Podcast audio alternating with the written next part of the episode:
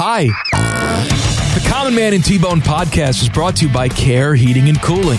Cold or sweaty is no way to go through life. Call my guys at Care Heating and Cooling for all your heating and cooling needs. Call 1-800-COOLING when you need a company you can trust. And stay tuned after the podcast for special bonus content from past shows. and sexy. Bye. Welcome to the dumbest part of your day. Bing bang. This is Common Man and T-Bone. If your expectations are going to go in there, there's going to be a doctor who's like, "Bing bong, time to look at the PP." Like that's you'll probably get more than that. what. I'm guessing. That would put me at ease. Would it? Yes. Look, if I had somebody walk in there with a sock puppet and said, Bing bong, time to look at your pee-pee, I would instantly be put at ease. Featuring Panama Ted. Shut up, Ted. Five minute delays with Leanna Ray. You guys like Bjork? And random sounds from the internet. Yes, sir. He's Shavakadu. You want a shot? The guy is drunk. Whoopah. Watch your profanity. Would you not eat my pants? Ah! This is Man and Bone. Happy Monday. Happy New Year. Hello, Bone. Hello, man. I Happy feel like I 2022. haven't seen you in forever. well, I haven't. I haven't seen you in like two weeks. We embraced today. Got the new open to start the show this mm-hmm. year. You've Yeah. outdone yourself. I don't. I don't know about that. But we there got it is. Big show today. Huge show. I don't know- Massive I don't know show. about that either. We do have yikes at 534. That's back for the new year Mm. until it's not and we get sick of it, which is soon. Soon indeed. I don't know. Here's the thing. You go away from your radio show for a couple weeks. Well, in my case, 10 days. You were gone for a week, but now we're both back together and we'll do this stuff for like a week and then go, ah, we should probably change all this. Like at the end of the year, we didn't feel that way because we were in it. But then when you have some distance away from it, we'll probably say, ah, crap. Yikes. I don't know. Should we keep doing it? Because it requires extra effort. Yeah. And we're that's, lazy. That's really it. We do the same thing with like almost every guest we ever interview on a Well, recurring that's, basis. that's never happening. Should we talk to this person again this season? and by the way, week? by the way, you guys don't know this yet, but we have made the decision to kill off one of our regular guests. oh, you don't know yeah. who it is yet. I don't know that I know who it is. you know who it is. Did I? Yes, you know. Okay, all right, fine. Because remember when it was done, I said, Oh, "Don't add, yeah, don't. We're not doing it you're again." right, You're right. I do know. I'm gonna miss him. I'm gonna miss him too. I just, I'm not gonna like miss him it. so much. I'm not. I'm not gonna miss it. I know exactly what you mean. Um, by the way, I know we're not going to start off talking about this, but uh, I looked up on the screen just now and I'm seeing dueling Ja'Marr Chase highlights on the TV. Because he's awesome. Yeah, we, we will spend plenty of time on that today, but Bengals fans, I want you to know something. The best player on your roster is that wide receiver wearing number one. That's it. Don't don't confuse All right, anything well, with gonna do it. anybody. We're gonna do plenty We'll of get that. there. I'm just I'm just throwing it. I'm throwing it out there early. That guy is insane. It is a reaction Monday today, sponsored by Taco Bell. That's So- a reaction. That's I'm reacting to what I saw yesterday. And if you were a Bengal fan yesterday, it is Erection Monday for you. It's still What at if- attention. What if you're a female Bengals fan? What? That's not what. Well, don't, Yeah. answer, don't answer that question. I'm sorry I asked it because I forgot who I was talking to for just a half second. Don't answer that Change question. your on the- panties don't answer the question. is what it is. Is what I just said. Don't answer it. And if you're a Browns fan, it is Limp Monday. Oh yeah, of course. Um, I we- got plenty of time to get into all that. I would just tell you, there's only one objective tonight, and that is to ruin Ben Roethlisberger's final home game. All right, why That's do you it. keep jumping to the four o'clock hour? I'm just talking. Because we have we have college football stuff three I'm o'clock hour. NFL things four o'clock hour, five o'clock hour. Who the hell knows? All right, fine. I'm just I'm just talking out loud, man. It's been a long time since you and I got to talk, and I'm just Betty throwing White's everything dead. at you. Want to do that? Betty White's dead. No, that's that's one of my that's one of my yikes. Okay. Well, that's you know what? We're Don't not ruin- breaking news. No, I did. She's dead, and you know what? She deserves it. I did. I did. She deserves sadly- to be dead because What? she's given interviews to People Magazine talking about, ah, it's so great to be a hundred. You didn't make it there yet. Stop bragging. You didn't Well, get there yet. They, maybe that's what's in the interview. Did you read the interviews? Maybe that's what she said. Was I don't know why you're doing this yet. I haven't actually done this, but I know you have to put this in print. Anyway, Now you're ruining one of my yikes. We're I'm sorry, I'm the whole sorry. show in five minutes. Good. Do all the. Let's do all the things. I'm not really mad at Betty White. I did break the news to my wife about Betty White. That was she was out running around. She came back. I like how you have to break the news Well, about someone neither of you have ever met. I didn't really break the news. It was I didn't inform her of it at the time it occurred. Oh, so and so then as no, soon no, as no. she walks in the door, you go, Betty White! You No, scream. Betty White at her. No. It actually, I felt bad because seven hours had gone by since I saw that happened. I felt very sad about it. I ta- I even tweeted something about how she was a comedic genius and she will She be was missed. all of those things. Yeah. And then later on that night, we're just sitting around, kind of minding our business in the den. My wife's looking at her phone. All of a sudden, she goes, "Oh no!" And I said, "Oh, what happened?" I thought, I, "Who knows what?" I thought somebody we knew. She goes, "Betty White," It and I said, someone you "Yeah." know. Well, it, it is sad, right? But I said, "I all," but my reaction to it was not, "Yeah, it wasn't that sad." It was like, "Oh, that was seven hours ago. Where have you been?" And then I realized that's a bit harsh. Maybe, maybe just say, "Yes, honey, you must have missed that news." It was shocking to me as well, or disappointing. I'm not really shocked. It Are you shocked when someone who's 100 dies? No, not shocked. Somebody said that to me this weekend. It's like, oh, first John Madden, now Betty White. What's next? I said, oh, I don't know. 85 year old and a 99 year old die. All right. But the way they said it was like, oh, they're coming for your children. The Grim Reaper coming for your children. the same person walk outside. It's like it's cloudy. There are thunder noises happening. I'm seeing lightning. What is this rain happening? Like, yes, it's all signs point to it might rain on you if you see all that. All right. Buckeyes beat Utah in the Rose Bowl 48 to 45.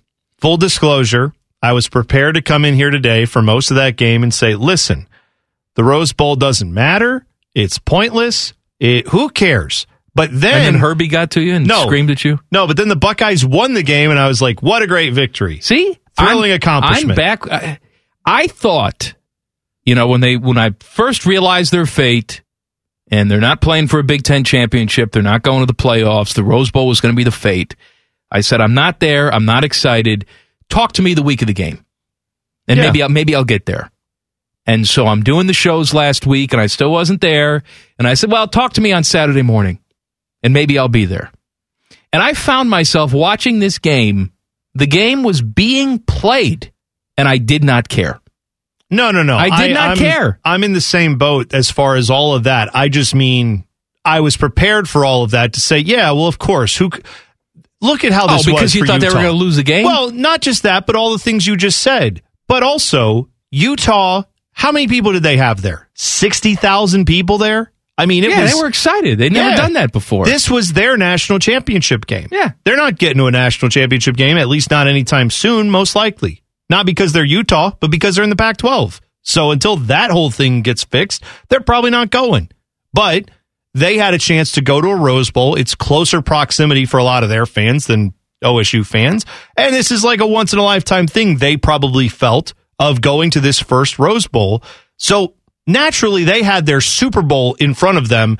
Ohio State is looking at this game as like, well, I guess this will be fine since we can't play for a national championship.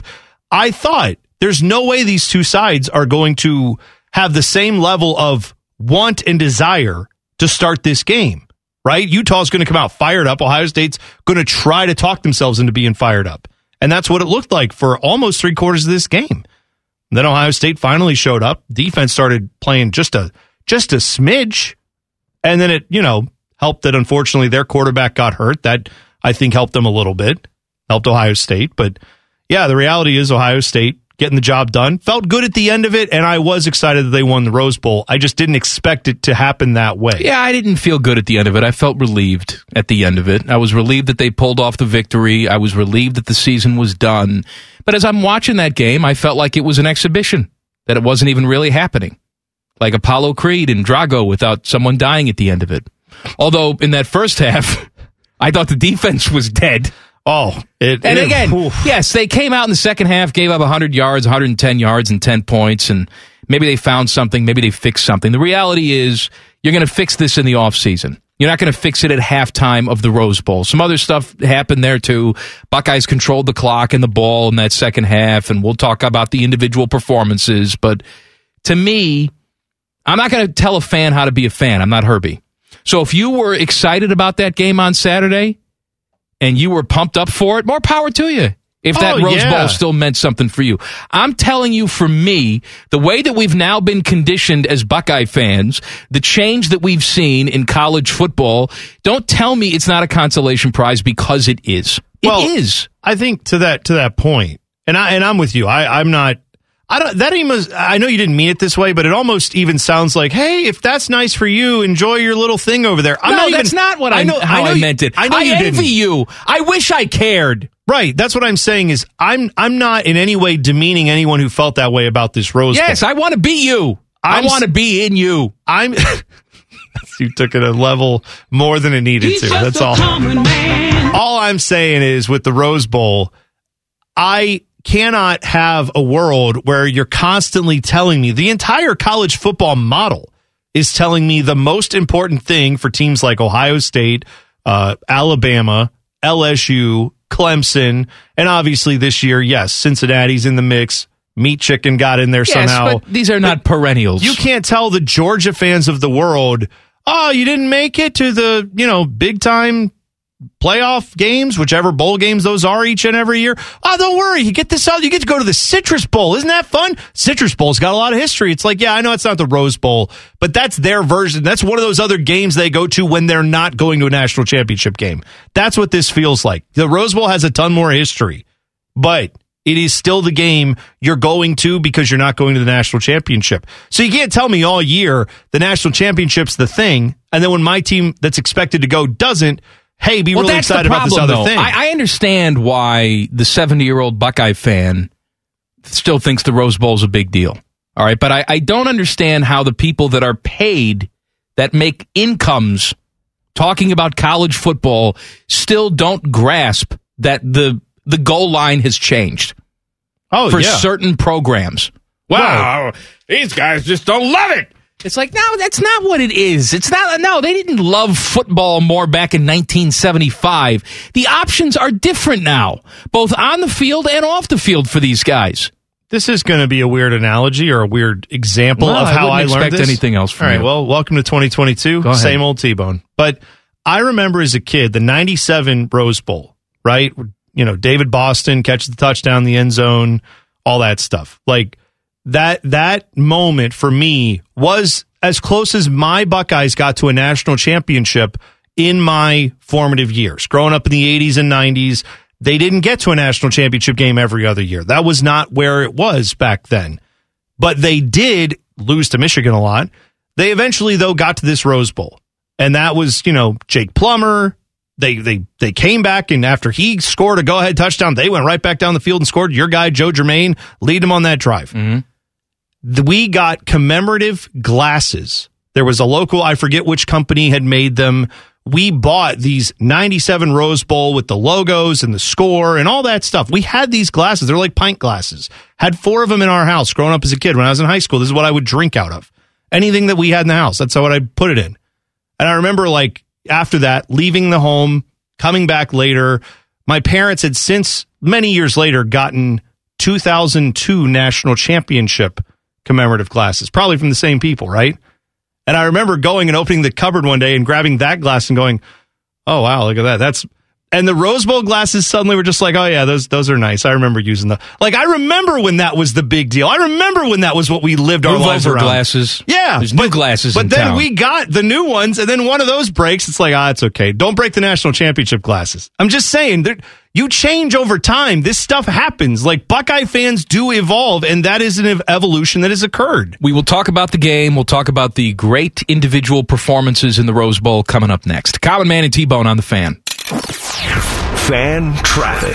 From Meister's Bar Traffic Center. Good afternoon. Watch out for ramp restrictions on I 70 eastbound at the 71 East split. This crash is blocking the right side on the ramp. Please be careful as traffic begins to build. Plan on some heavy slowdowns as things clear. Traffic report is sponsored by Taco Bell. Raise your hand if you like burritos. Put a Taco Bell $2 beefy melt burrito in that hand. Seasoned beef with a three cheese blend. Put another beefy melt burrito in the other hand. You're welcome. At participating Taco Bell stores for a limited time only. Price participation may vary. Tax extra. I'm Leanna Ray with Fan Traffic. Common Man here for Care Heating and Cooling. I'm a big fan of preventative maintenance. Something will eventually go wrong, and if you're not prepared, it is sure to cost you money. That's why I want you to sign up for a care plan. My guys at Care make sure your heater and AC are running in tip top shape, taking care of maintenance and staying on top of any potential issues. Surprises suck. Be prepared with a care plan. Care Heating and Cooling. Call 1 800 Cooling or book an appointment online at careheatingandcooling.com when you need a company you can trust. Get in touch with your stupid. If worms had machine guns, then birds wouldn't be scared of them. This is Common Man and T Bone. Happy Monday. Bone, give me a number. Uh, let's go with 12. I don't like that number. All right, let's go with 11. I don't like that. Let's go with 15. Okay. The number of catches for Jaxon Smith-Njigba on Saturday. Caller number 15 right now, 614-821-9710 gets a $50 Taco Bell gift card because today is Reaction Monday. And Taco Bell sponsors Reaction Monday. Oh, they do. I knew that. Is this the final Reaction Monday of the year, Teddy? No. Okay, thank you. Ted is I didn't like, know if they were doing Oh, through the man, I got to Bowl. answer I- phones. It goes through the Super Bowl, I believe. We're reacting even to the Super Bowl. Even after the Super I got news for you. I'm going to be reacting to things after the Super Bowl, too. That's kind of the nature of the show. We react to everything that happens, not just the Super Bowl or, or football, but all right. That's fine. Glad Anyway, they're here. We have uh, Taco Bell for you.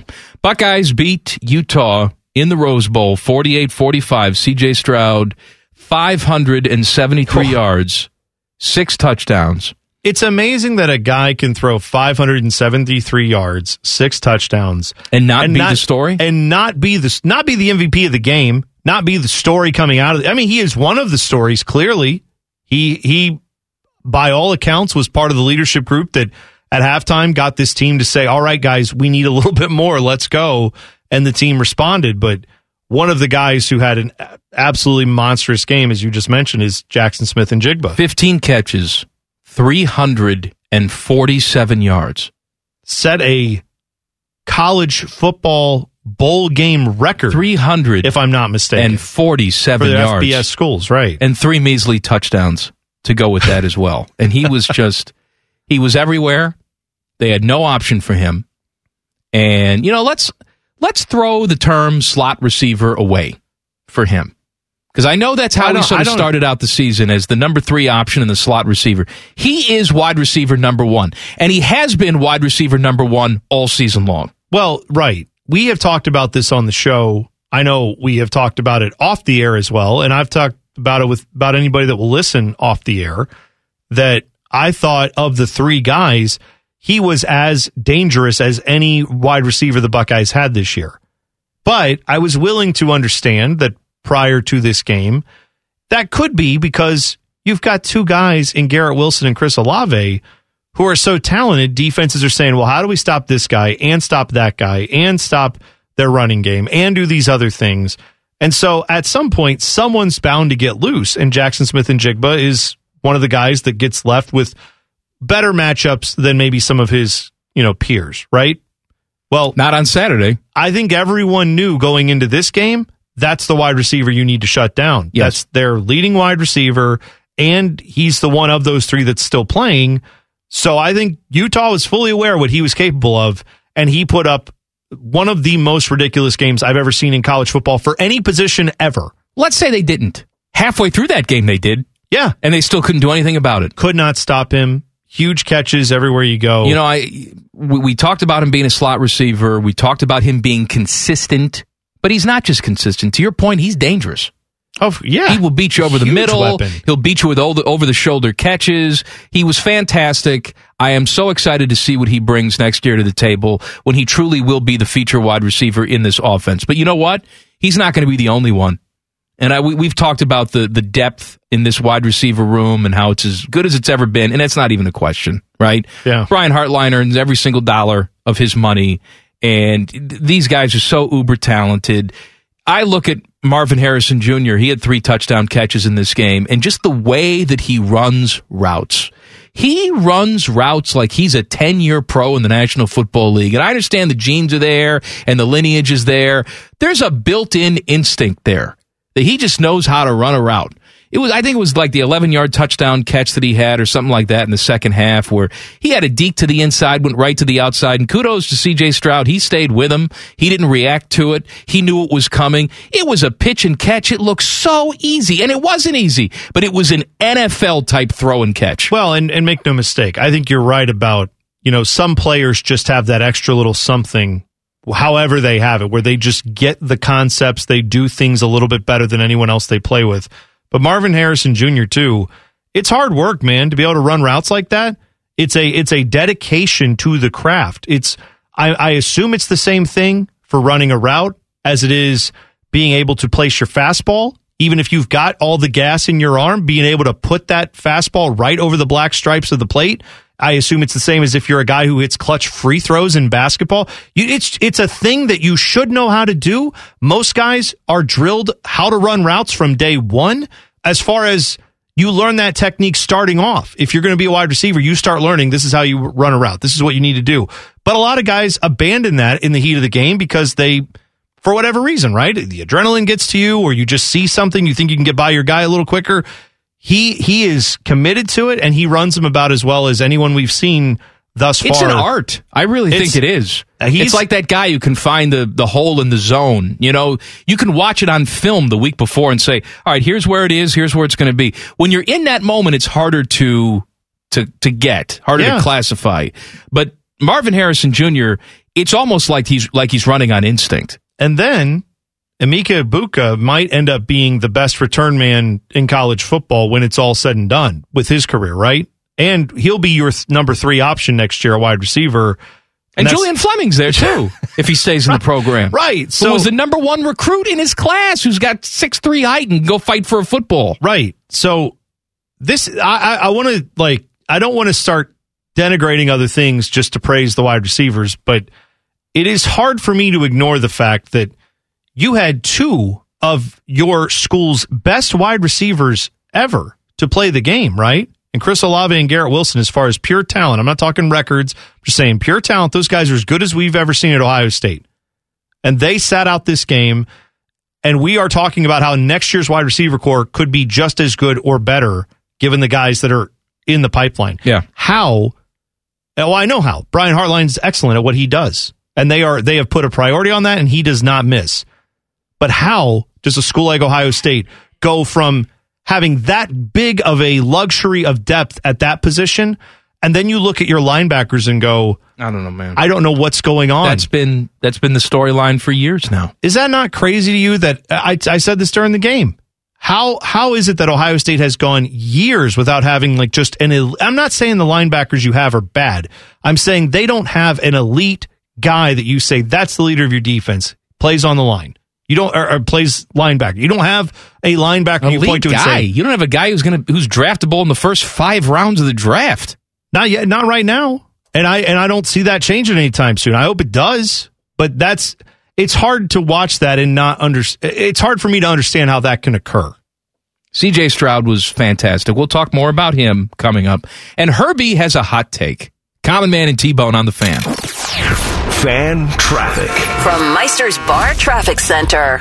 Good afternoon. Watch out for a crash blocking the right side of the ramp from southbound I 71 to I 70 eastbound at the 71 East split. Plan on some heavy backups in this area as things continue to clear, and please use caution over here as well. Traffic report is sponsored by Staples Stores. Staples helps your business grow with custom printed sales and marketing materials. Now get 25% off custom printed labels, postcards, flyers, brochures, and more when you spend $60 or more. In store only offer ends on the 29th. See staples.com slash print for details. Staples, the working and learning store. I'm Ray with Fan Traffic. Oh, hello! I was talking to my annoying friend, Duchess Kumquat.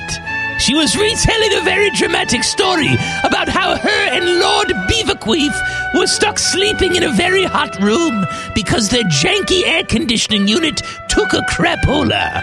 They were so hot and sweaty, it took them out of the mood for getting hot and sweaty. Don't be like Kumquat and Beaverqueef. Call my friends at Care Heating and Cooling. Care Heating and Cooling. Call 1 800 Cooling or book an appointment online at careheatingandcooling.com when you need a company Beaverqueef can trust. Don't worry, we don't get bones analogies either. This is Common Man and T-Bone. Common Man and T-Bone brought to you by Hinder Motorsports here on The Fan. The segment that's not a segment, Yikes, is coming up at 534. Happy New Year to all of you idiots. Don't forget you can subscribe to the podcast for free. Anywhere you get your audio, search Common Man and T-Bone. You will see our t- stupid cartoon faces pop up. Well, you know, Mike, there's a lot of people doing New Year's resolutions Mm-hmm. right now. Maybe you're like, oh man, all those resolutions, I always make them, I always fail. Well, why don't you now say one of my New Year's resolutions is to subscribe to Common Man and T Bone's podcast? And then you just do that and you can say, hey, look, I already did one of my resolutions. Knock that one out. You're good. Buckeyes beat Utah in the Rose Bowl 48 45. CJ Stroud, as we talked about, was awesome. 573 yards, six touchdowns, did have the one end zone pick. But look, man, he, you can say, well, he's, he's taking advantage of a world class wide receiver room. He is. Of course he is. But that's his job to take advantage of that. I saw more than a couple stories over the weekend after that performance saying CJ Stroud Heisman campaign starts next year with this game. And it does. You can't put up almost 600 passing yards in the Rose Bowl. I don't care who you're playing or what the circumstances are and not have people notice. CJ Stroud is on the short list, and I wouldn't be surprised when the lines open up for next year if he is not the Heisman Trophy favorite for next year. Yeah, I tend to think you're right. Although one of the guys who probably has a chance to also be in that mix is the guy he's throwing the ball to 15 catches, right? Yeah, Jaxon Smith-Njigba's going to be there too. We know it's more of an uphill climb for anyone who's not a quarterback. I know- oh, I the know, quarterback's always going to get the love. I know that. I'm saying that's that's always the issue when you have a really talented offense and you have a lot of great players on that offense. There's a little bit of well, which one of those guys makes it happen, right? And the answer is probably they both do. You can you can theoretically, Mike. I'm not saying this is the case here. You could theoretically have the best wide receiver in the country and the best quarterback in the country play on the same team. And so if you're a Heisman voter, you could literally vote the quarterback and the wide receiver or wide receiver and quarterback, one and two. How often do people do that for fear of not wanting to look like they're dumb or that they didn't really pay attention to football or, well, we got to spread the love around? I don't think you're going to see a lot of Heisman voters voting a wide receiver and a quarterback one and two. So that's that's unfortunately the problem is you may have the best quarterback and best receiver in the country on the same team. I can see that case being made. It's unfortunate because I don't think a lot of people will vote that way. You're right; they'll probably vote quarterback over wide receiver nine times out of ten. This offense has evolved throughout the season, maybe to match the the lack of defense at times, but we saw CJ Stroud in this game throw the ball 46 times against Michigan. He threw it 49 times. Nebraska threw it 54 times. These are all games later in the season. And we didn't see as much consistency from the running game. Do we expect that to continue into Well, next season? I, I do a little bit for a couple reasons. One is regardless of, we'll talk about the offensive line in a second, but regardless of what that offensive line is, Ryan Day is who he is. Ryan Day's offense is based around throwing the football. Urban Meyer's spread offense, which is similar, but Urban's offense was spread around or was based around running the football. And then obviously you got plenty of pass opportunities out of that. But Ryan Day's focus for this offense is going to be to have great wide receivers and a great quarterback to spread the ball around, let those guys go make plays. So I think that's part of the philosophy, right? That we just have had to adjust to over the last few years and get used to is that you you're not going to see the ball run as often.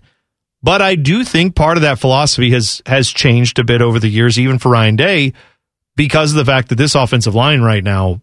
I mean, you saw it. You saw it in this game. We've seen it all year. They they looked good to start the season, and then we quickly found out when they played a tough defense, like defensive front seven, front five, four, front four, any of that. This team was struggling with run blocking, Yeah. which is so weird given that everybody I've ever heard who's played offensive line says, "Oh yeah, man, run blocking is you you just, you know, bring your lunch pail and you go out there and win those battles. Pass blocking is where the technique and the finesse and all these other things, but run blocking, I mean, that's what you live for is just being able to go out there and pop somebody and knock them off the ball. And you just haven't seen that out of this offensive line group for whatever reason. Herbie had a hot take on Saturday. He was uh, at the desk before the Rose Bowl and talking about all these guys opting out of games. He says, I just don't understand if you don't make it to the playoff, how is it meaningless to play football? Isn't that what we do as football players is we compete? I don't know that expanding it, talking about expanding the playoffs is going to change anything. I really don't. I think this era of player just doesn't love football.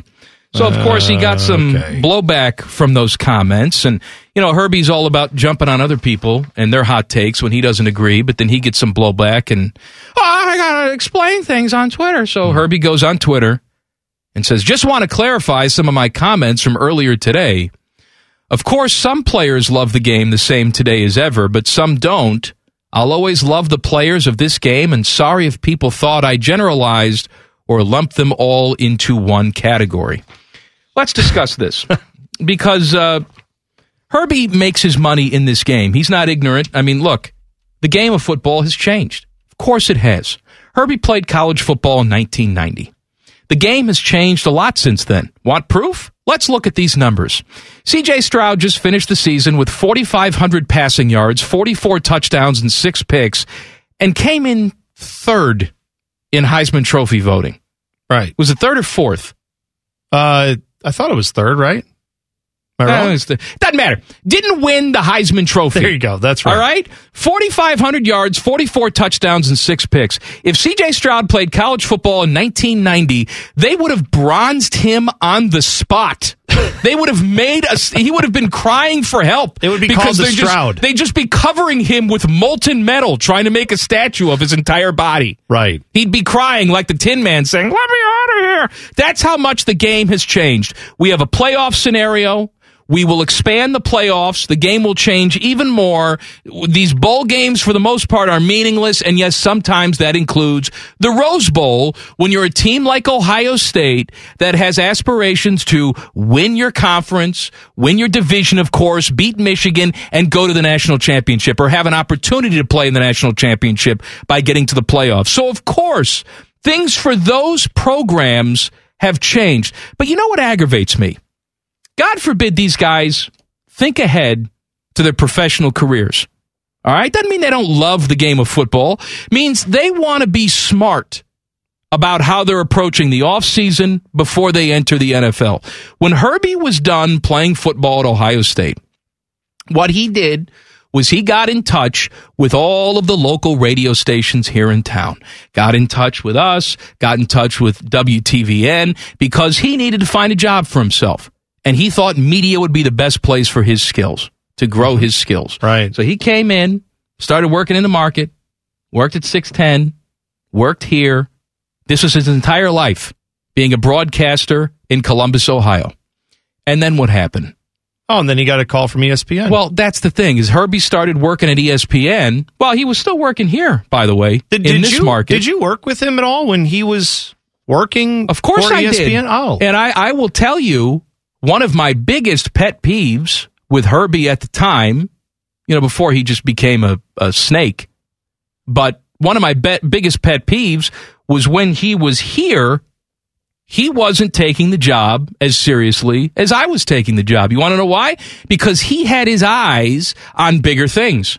right. He was all committed to the job locally till the national people called. Right? It's hmm. almost like Herbie huh. doesn't love broadcasting as much as I love broadcasting. well, doesn't love broadcasting in Columbus, Ohio, as much as he does broadcasting on a national what are level. we here for? Are we have, here for the love of broadcasting Yeah, and serving right. your local market? Or are we just here we just here for the glitz and glamour of the big time? Well, I you, you there are so many stories you've told me about your time working with him. Those are yours to Well, tell, that, not that's mine. my but- problem. but People say, "What's your problem with Herbie?" My problem is, is he's a hypocrite. That's my problem. If you're going to say this stuff and then not actually live it out, now again, this was a long time ago. Maybe he has changed as a person, right? But I don't understand ever questioning. I don't think this person loves the game. That is lazy analysis and broadcasting. Let's let's think about something, Mike. What do people say when they're talking about Tom Brady, Michael Jordan, Wayne Gretzky, and the, the greats of a sport? What do they always say about those guys? Well, they had something most other guys didn't. They wanted it more. They just wanted it more. They yeah, they were talented, they were all those things, but they wanted it more. We equate wanting it, loving the sport, all that with how good you are. In his entire college football career, Kirk Herbstreit threw fewer touchdowns than CJ Stroud threw in the Rose Bowl a couple days ago. He threw five touchdowns. CJ had six. So if we're going to talk about love of the game and all that, there's other ways to judge love of the game. Maybe Kirk Herbstreit sucked as a college quarterback because he didn't love football as much as CJ Stroud does, or as much as some of the modern college football quarterbacks. See how that's kind of unfair to do to Yes, him? it's very unfair. But that's what he's doing when he says these guys are just chasing a million dollar paycheck or they just don't love the game as much. Buddy, you can have other dreams than playing for the Ohio State Buckeyes. And as much as I wish everyone's ultimate goal was to just win a national championship for Ohio State, you're you're going to tell me you think the majority of guys who are top 100 recruits in college football, their ultimate dream isn't to get to the NFL? Of course it is. And that doesn't have anything to do necessarily with money. It has to do with if you love football, where do you go to be the best football player possible? And now you've got You guys where have this to isn't go to the dream NFL. anymore. It's right in front of It's them. It's right there. And there's one thing standing in between that. And that is one freak accident. What's his name from Ole Miss in the bowl game? What's his? What's the hell's the guy's Matt name? Corral. Yes, hurt, up hurt his his ankle. now. What happened? Okay, but let's also look at for the Buckeyes. Lathan Ransom snapped his leg in that game. Yeah. Going to be out for eight months or whatever. I don't know how long that takes. It takes a while. What if you're one of these guys and that? How did that happen? By the way, on kick coverage, just a guy ran into him and his his leg just broke because that's football. It's a violent, tough game, and one of those random things could ruin your decision to go play in the NFL. You really want to risk that for one game like this? I don't blame the guys who say, I would rather go out and play. Fine. But I also don't blame the guys who say, nope, I'm not risking it. Hot take, Herbie. That's what I like to call him. Stupid Herbie. That's what I like to call him. Stupid. Why don't you like my hot take? Buckeyes shattered the rec- record books. That too on Saturday. Details next. Common Man and T Bone on the fan. Fan traffic. From Meister's Bar Traffic Center. Good afternoon. You'll find that earlier crash has cleared from the ramp from southbound I 71 to I 70 eastbound. All lanes have reopened in that area, but traffic is still slow as it recovers. Plan on some residual delays. This traffic report is sponsored by Jackson Hewitt. Get your biggest refund guaranteed. Jackson Hewitt Tax Pros will help find thousands worth of new tax credits, so get every dollar you deserve. So why wait? Schedule an appointment with one of their tax pros and learn more at jacksonhewitt.com. I'm Leanna Ray with Fan Traffic. The podcast is brought to you by our friends, Care Heating and Cooling. I end every commercial the same way, telling you to hire Care when you need a company you can trust. It's not just a slogan, it's the Care Creed. With arms wide open, the way they live their life and the way they strive to be remembered by you, the customer, at the end of every interaction with Care. Care Heating and Cooling. Call 1 800 Cooling or book an appointment online at careheatingandcooling.com when you need a company you can trust. Broadcasting live from the Tacoma Dome. Here's Man and Bone. Happy Monday. Happy New Year, friends. We're so glad you've tuned in three hours a day, every single day. It's a new year, and your New Year's resolution should be to listen to more of this show. That's good. I It's like that with the resolution. losing weight and you know spend time with your family. That's all fine. Listening to this show will help you achieve your other goals in life. You will become thinner and more handsome slash sexy by listening to this show. My resolution is to call out more of Kirk Herbstreit's hypocrisy Fine with me. every day. Uh, Ohio State breaking the records in that game on Saturday at the Rose Bowl. Ohio State's 553 passing yards, 683 total yards, all time Rose Bowl records. Um, marks the first time Ohio State's ever given up 35 points in the first half and won. There's a lot of there's a lot of bad that goes with the good on the Well, records, they right? won. They, the end of that is they, They won and won. Right. Uh, Ohio State's 48 points are the most scored Ohio State has ever scored in the Rose Bowl. Uh, Utah's 45 points are the most Ohio State's ever allowed in the Rose Bowl. hmm Yeah, I bet it is. CJ Stroud's 573 passing yards were an Ohio State single game record, regardless of bowl, not a bowl. Uh, Stroud's six touchdowns the most ever for Ohio State in a bowl game and a Rose Bowl record. Stroud's 80.4 completion percentage, is that good? That's pretty good. Is the highest ever for Ohio State in a bowl game. And of course, we're bearing the lead because Jaxon Smith-Njigba's 347 receiving yards are a new Ohio State single game record and the most receiving yards in any bowl game ever. Yeah. Ever. Yeah. That's it, right. It was just a, a historic night. Can I can I just real quickly point out because we spent a lot of time talking about this game and, and Ryan Day deserves a lot of credit for keeping his team in it and finding a way to get this team back to a place to win the game. I feel like a butt is coming, and it, you're going to talk about that kick at the end of the game, well, aren't you? can we not acknowledge that there are some questionable calls that are happening with this team? Like that's one of them too. I was trying to figure out why they ran, why they called a timeout with 12 seconds left to kick that field goal. And then from what Twitter was saying, and maybe again, maybe there's some clarification later that came from this. I did not hear it. If it did, there was apparently some kind of injury timeout that occurred at 12 seconds left for Ohio State. And I somehow I don't know if that means they took Ohio State's timeout away. I wouldn't think so, but they elected to just kick the ball right then. 12 seconds. I know it's not a lot of time, but it's any time. And I don't know why that was the case. But let's say that was unavoidable. Maybe there was some reason that that had to be the case. You had to kick it there. Okay, I'm even willing to go with that. Why do you kick the ball to Britain Covey or whatever his name was? That the guy I think that took the kick back. Why do you It kick is now. Why do you kick to that guy with 12 seconds left? That was I Why are you kicking to any guy? If your answer is because our kicker cannot kick it out of the end zone, then you know what? Kick it out of bounds. Right. Take the penalty. Right. Don't. There's no reason to give a guy who had a who actually already took a kick back to give him another chance. Why would you tempt fate? And then, fortunately for Ohio State, he didn't apparently understand that there were nine seconds left or whatever when he caught the ball. Just run it up the gut and fall down. You'd still have five or six seconds left to get your offense out there to try something and have a play. I mean, that would be better than what they did, which I'm was you. Just drove me crazy. around. The kick coverage has been very poor. It was poor against Michigan. You and I had this discussion. Yes. Yeah. Michigan starting every single drive on their 35, 40 yard line because Ohio State's got these little stupid pooch kicks that Michigan's returning with no problem whatsoever. I understand back in the day, Urban liked to do this. They would design this where they didn't want to get a touchback. They wanted to kick it away. They had trust in their kick coverage to stop whoever the hell it was returning the ball before they got to the 25. Guess what? You can't do that well anymore.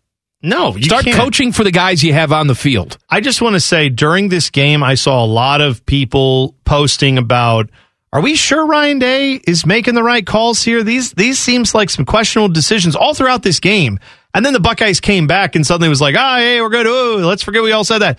Just there's nothing wrong with doing that. Is all I'm going to say. There's nothing wrong even in a win with saying, huh, Ryan Day made some questionable Well, decisions. yes. And he we have to remember this is the first time he's been a head coach at any level. So if we see problems, we might want to say, huh, is this first time guy making the right calls here? There's nothing wrong with that. When coaches watch film after a game, do they only are they only going to sit down and watch the second half of that film? No, No, they're, gonna going to watch, the first, half. too. There's a lot of mistakes in that first half. There's a lot of bad in that first half that needs to be addressed in the offseason. And it's easy to chalk it all up to, well, that's defensive coaches. That's their problem. Ryan Day's an offensive guy. He's a college football head coach. His, his job is to have a good offense and a good defense, and you hire the right people to make sure you get the right defense. You hi- you find the right players to play in that defense, recruiting, all that. That has to be better next in the next few years. That all has to get better this offseason. Bengals win the AFC North. Brownies in action tonight. We'll discuss it all coming up next. Common Man and T Bone on the fan. Fan traffic. From Meister's Bar Traffic Center. Good afternoon. Watch out for an accident on Morse Road at Maize Road. This accident does involve injuries. Please be very careful over here as they get things cleaned up. Plan on slowdowns for at least another 15 minutes. This traffic report is sponsored by Taco Bell. Raise your hand if you like burritos. Put a Taco Bell $2 beefy melt burrito in that hand. Season beef for the three cheese blend. Put another beefy melt burrito in the other hand. You're welcome. At participating Taco Bell stores for a limited time only, price participation vary, tax extra. I'm Leanna Ray with Fan Traffic. The podcast is brought to you by our friends, Care Heating and Cooling. I end every commercial the same way, telling you to hire Care when you need a company you can trust. It's not just a slogan, it's the Care Creed. With arms wide open, the way they live their life and the way they strive to be remembered by you, the customer, at the end of every interaction with Care. Care Heating and Cooling. Call 1 800 Cooling or book an appointment online at careheatingandcooling.com when you need a company you can trust. Fat and happy. Hey, one out of two isn't bad. This is Common Man and T-Bone. Happy New Year. So glad you've tuned in. We have the segment that's not a segment. Yikes. Coming up at 534. Lots of NFL this hour. Bengals win the AFC North with a dramatic, riveting win against the Chiefs yesterday. Uh, Joe Burrow just, you know, what, oh hum, 450 yards again through the air. And, uh, you know, we were talking about Joe Burrow last week.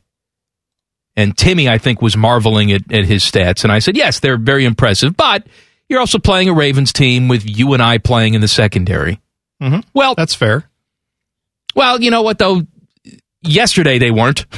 No, right? they were playing the Chiefs. Right. He's he's throwing up these huge numbers, and just like we were talking about Jackson Smith and Jigba, Ja'Marr Chase, and please allow myself to pat myself on the back. What I said made no sense, but all right. I also want to point out that I was a guy back in the day that if I had the number one pick, would have chosen Ryan Leaf ahead of Peyton Manning. Yeah, that's right. But I'm saying that I totally redeemed myself by saying that Ja'Marr Chase was the pick, and anybody who thought otherwise was stupid. I'm clearly a genius. You are. You've nailed it. Yes. I mean, he doesn't get any of the credit for being awesome. Well, I Which think he is. If we're gonna just keep taking credit, I think we both should get a little credit too for this off season or in the uh, preseason where he had a couple drops and people said, "Uh oh, this was a bad pick. Oh no, the Bengals suck." And it's like, you know, guys, let's let him play an NFL game or two before we just write off Ja'Marr Chase's career. Remember that? Everybody said he's going to drop the ball. He's terrible. This sucks. We screwed this pickup. And then it so far has uh, gone, I would say, better than expected. I mean, at least as good as expected, but 266 yards yesterday. And it's not even about the yardage necessarily. It's about the way those plays happened and when they came. That touchdown he scored, the first one, that game is almost over in the first quarter if you don't go down and score a touchdown. there. Absolutely. I mean, the way the Chiefs came out of the gate, get up two scores on the road, that crowd was stunned. And I, understandably, right? You're all hyped up, hoping you're going to lock in a playoff spot and possibly not lock in a playoff spot, lock in the AFC North Championship. And then you come out and you're not even, it looks like, putting up much of a fight. And then he single handedly takes a pass that should have gone 12 yards or so and turned it into a 60 plus yard touchdown. Jim Nantz sounded like someone had surprised him at a Halloween haunted house where he was just like, This is a great catch here. And oh my God, ah, ah! like he just lost his mind because he didn't even, no one saw this. And all of a sudden, he's gone to the races. That was unbelievable by him. He can do it all, man. He can do it all. Well, he, had every single catch you could possibly imagine in that game yesterday. Did he have the catch on the sidelines with a guy in his face Yes. and the ball is high pointed and Yes. he's got to get two feet down and it's for the first down on a third And he- and he's being Yes. double teamed. Yes, yes, he had that multiple times. Did he have the catch where you catch it two yards from the line of scrimmage and, then, you run 60 yards.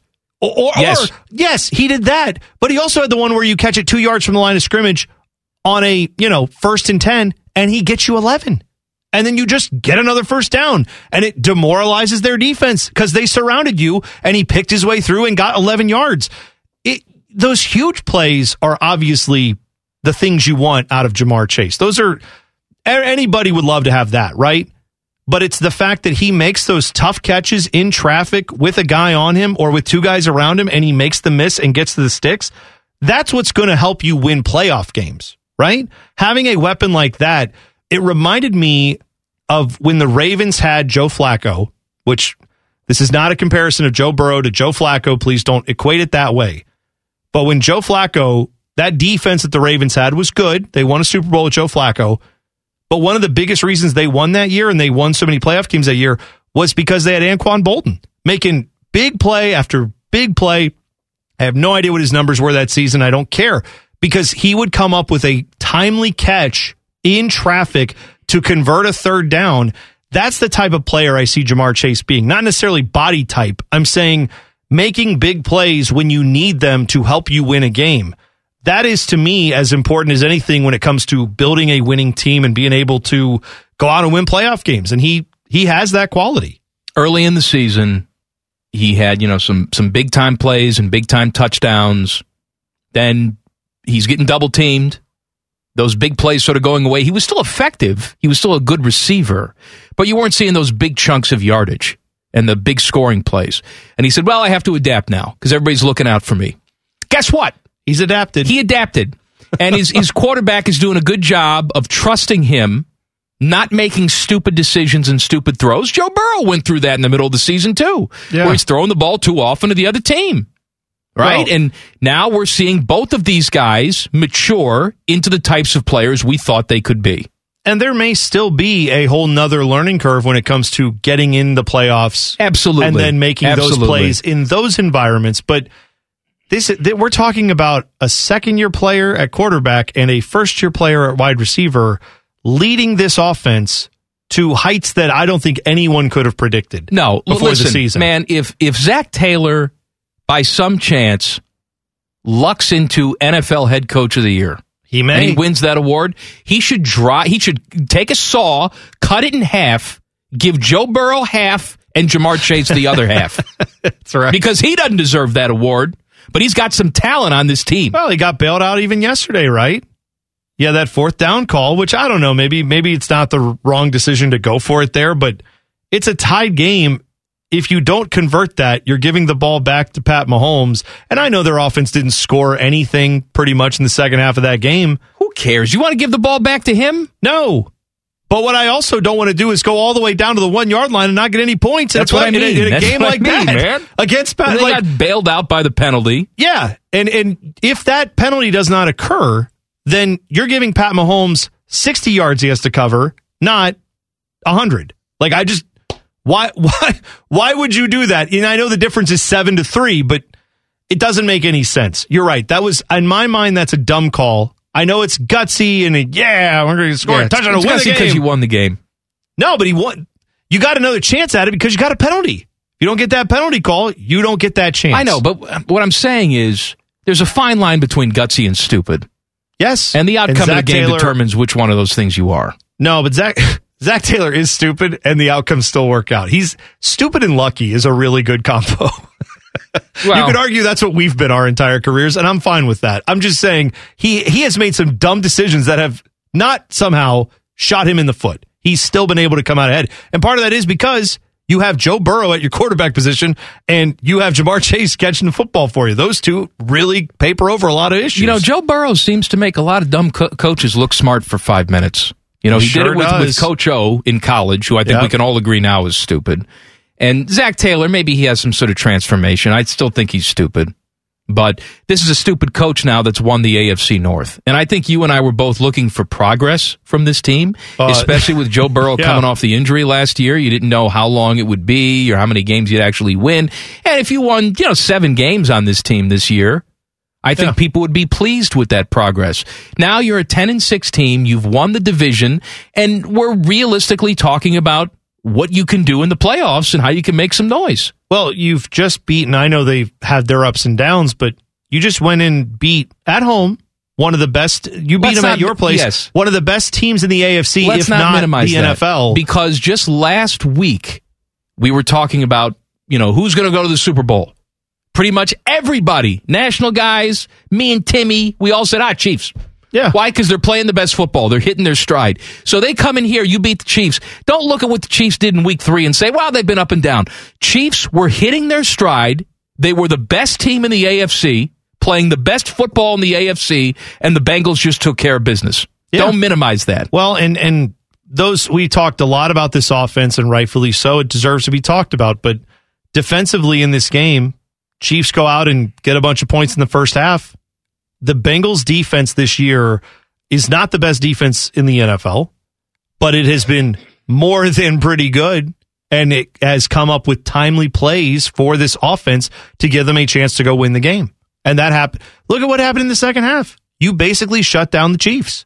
That would you not? Wouldn't anyone take your defense can shut down the Chiefs for a half? Yeah. I, I'd, I'd like my chances if I'm playing in a big game and you tell me your defense will shut down the other team and let them score three points and a half. Okay. I, I'm, I'm to, with the offense the Bengals have, I like my odds in that game. So the defense got it together at the right moments and then the offense did their part too. And yes, you got, you got a couple flags that went your way, Cincinnati Bengals fans. Guess what? Yeah, Bengals are known for getting all the breaks over the years. For those who want to minimize that accomplishment of winning this game and winning the AFC North and say, oh, yeah, but those penalties, some of those were BS. Yeah, some of them were. But you know what? The Bengals are used to going the other way on the BS I'm penalties. saying, look, man, all this stuff evens out over the course of a season for the most part. Sometimes you have years where you're just uh, unlucky, but you don't win the AFC North unless you have a really good team. Well, but that's what I mean is that you can you can look at a couple of those calls on Sunday and say, well, you know, they win against the Chiefs. Andy Reid was talking about it after the game. He has a grievance. I get it. But you can look at that game against the Chargers and say, well, if Joe Burrow, uh, Joe Burrow, Joe Mixon doesn't fumble that ball right in the arms course. of a defender who runs it back for a touchdown, you probably drive down the field and win that game. But you didn't. You the bounce didn't go your way. It all evens out. Yeah, man. And and this all pains me to say as a Browns fan because that Bengals victory helped assure that the Browns have nothing like no playoff hopes to play for tonight against the Steelers. But my job here is to analyze what happened yesterday and what happened was something for Bengals fans that is awesome. And I, and I'll be honest, for the NFL, it is awesome that the Bengals are good. I hate to say it as a Browns fan, but is it not awesome that one of these teams that has been perennially awful and has had you know, again, they had the Mar, you know, you had the years with Marvin Lewis where you were good enough to get to the playoffs and then did nothing, right? This doesn't feel like that. It feels like you've got a team here with Joe Burrow at the helm that you're going to get to the playoffs quite a few years over the next Well, few. let's say that is the case this and year. you're probably going to have a little more success than what you did with yeah, Andy let's Dalton. say they go to the playoffs this year and do nothing, which I'm certainly not hoping for. But that's not the end of the story. No. This is a young team just getting started. You're playing with house money at this point. Nobody expected this team, except the people in the organization, to win this division this year. I didn't. No, no one did. And so that's a huge step for them and obviously it deserves to be it deserves to be talked about. And I think Bengals fans, you should kind of hope that you don't have a chance to win the AFC. As much as it would be cool to win the AFC this year, just hope that the Chiefs win their game next week and lock all that up because you need Joe Burrow to have a week off, rest him, have the next week just be meaningless. That doesn't help me as a Browns fan get the draft pick I want. But whatever. The point is, the Bengals should not have any concerns about trying to do anything next week, and they should be focused on the playoffs now. And the only way, reason they won't do all that is if the Chiefs lose their game and the Bengals have a chance to win the AFC. How crazy is that? That that's not out of the question as we head into January. It's still not out of the question. The Bengals could win the AFC. Well, the team that you and I both picked to win the AFC North was officially eliminated from playoff contention yesterday, and they play last or they play tonight. We'll talk about the Brownies next. Common Man and T Bone on the fan. Fan traffic. From Meister's Bar Traffic Center. Good afternoon. Watch out for an accident involving injuries on Cleveland Avenue at Morse Road. Please be careful as traffic begins to build in this area. You'll also find slowdowns on Morse Road at Maize Road. Another accident there as well, also involving injuries. Please be careful. This traffic report is sponsored by Fresh Time Market. Get real about flavor and freshness at your local Fresh Time Market. Hass avocados are just two for a dollar now through January 4th. Fresh Time Market, get real. I'm Leanna Ray with Fan Traffic.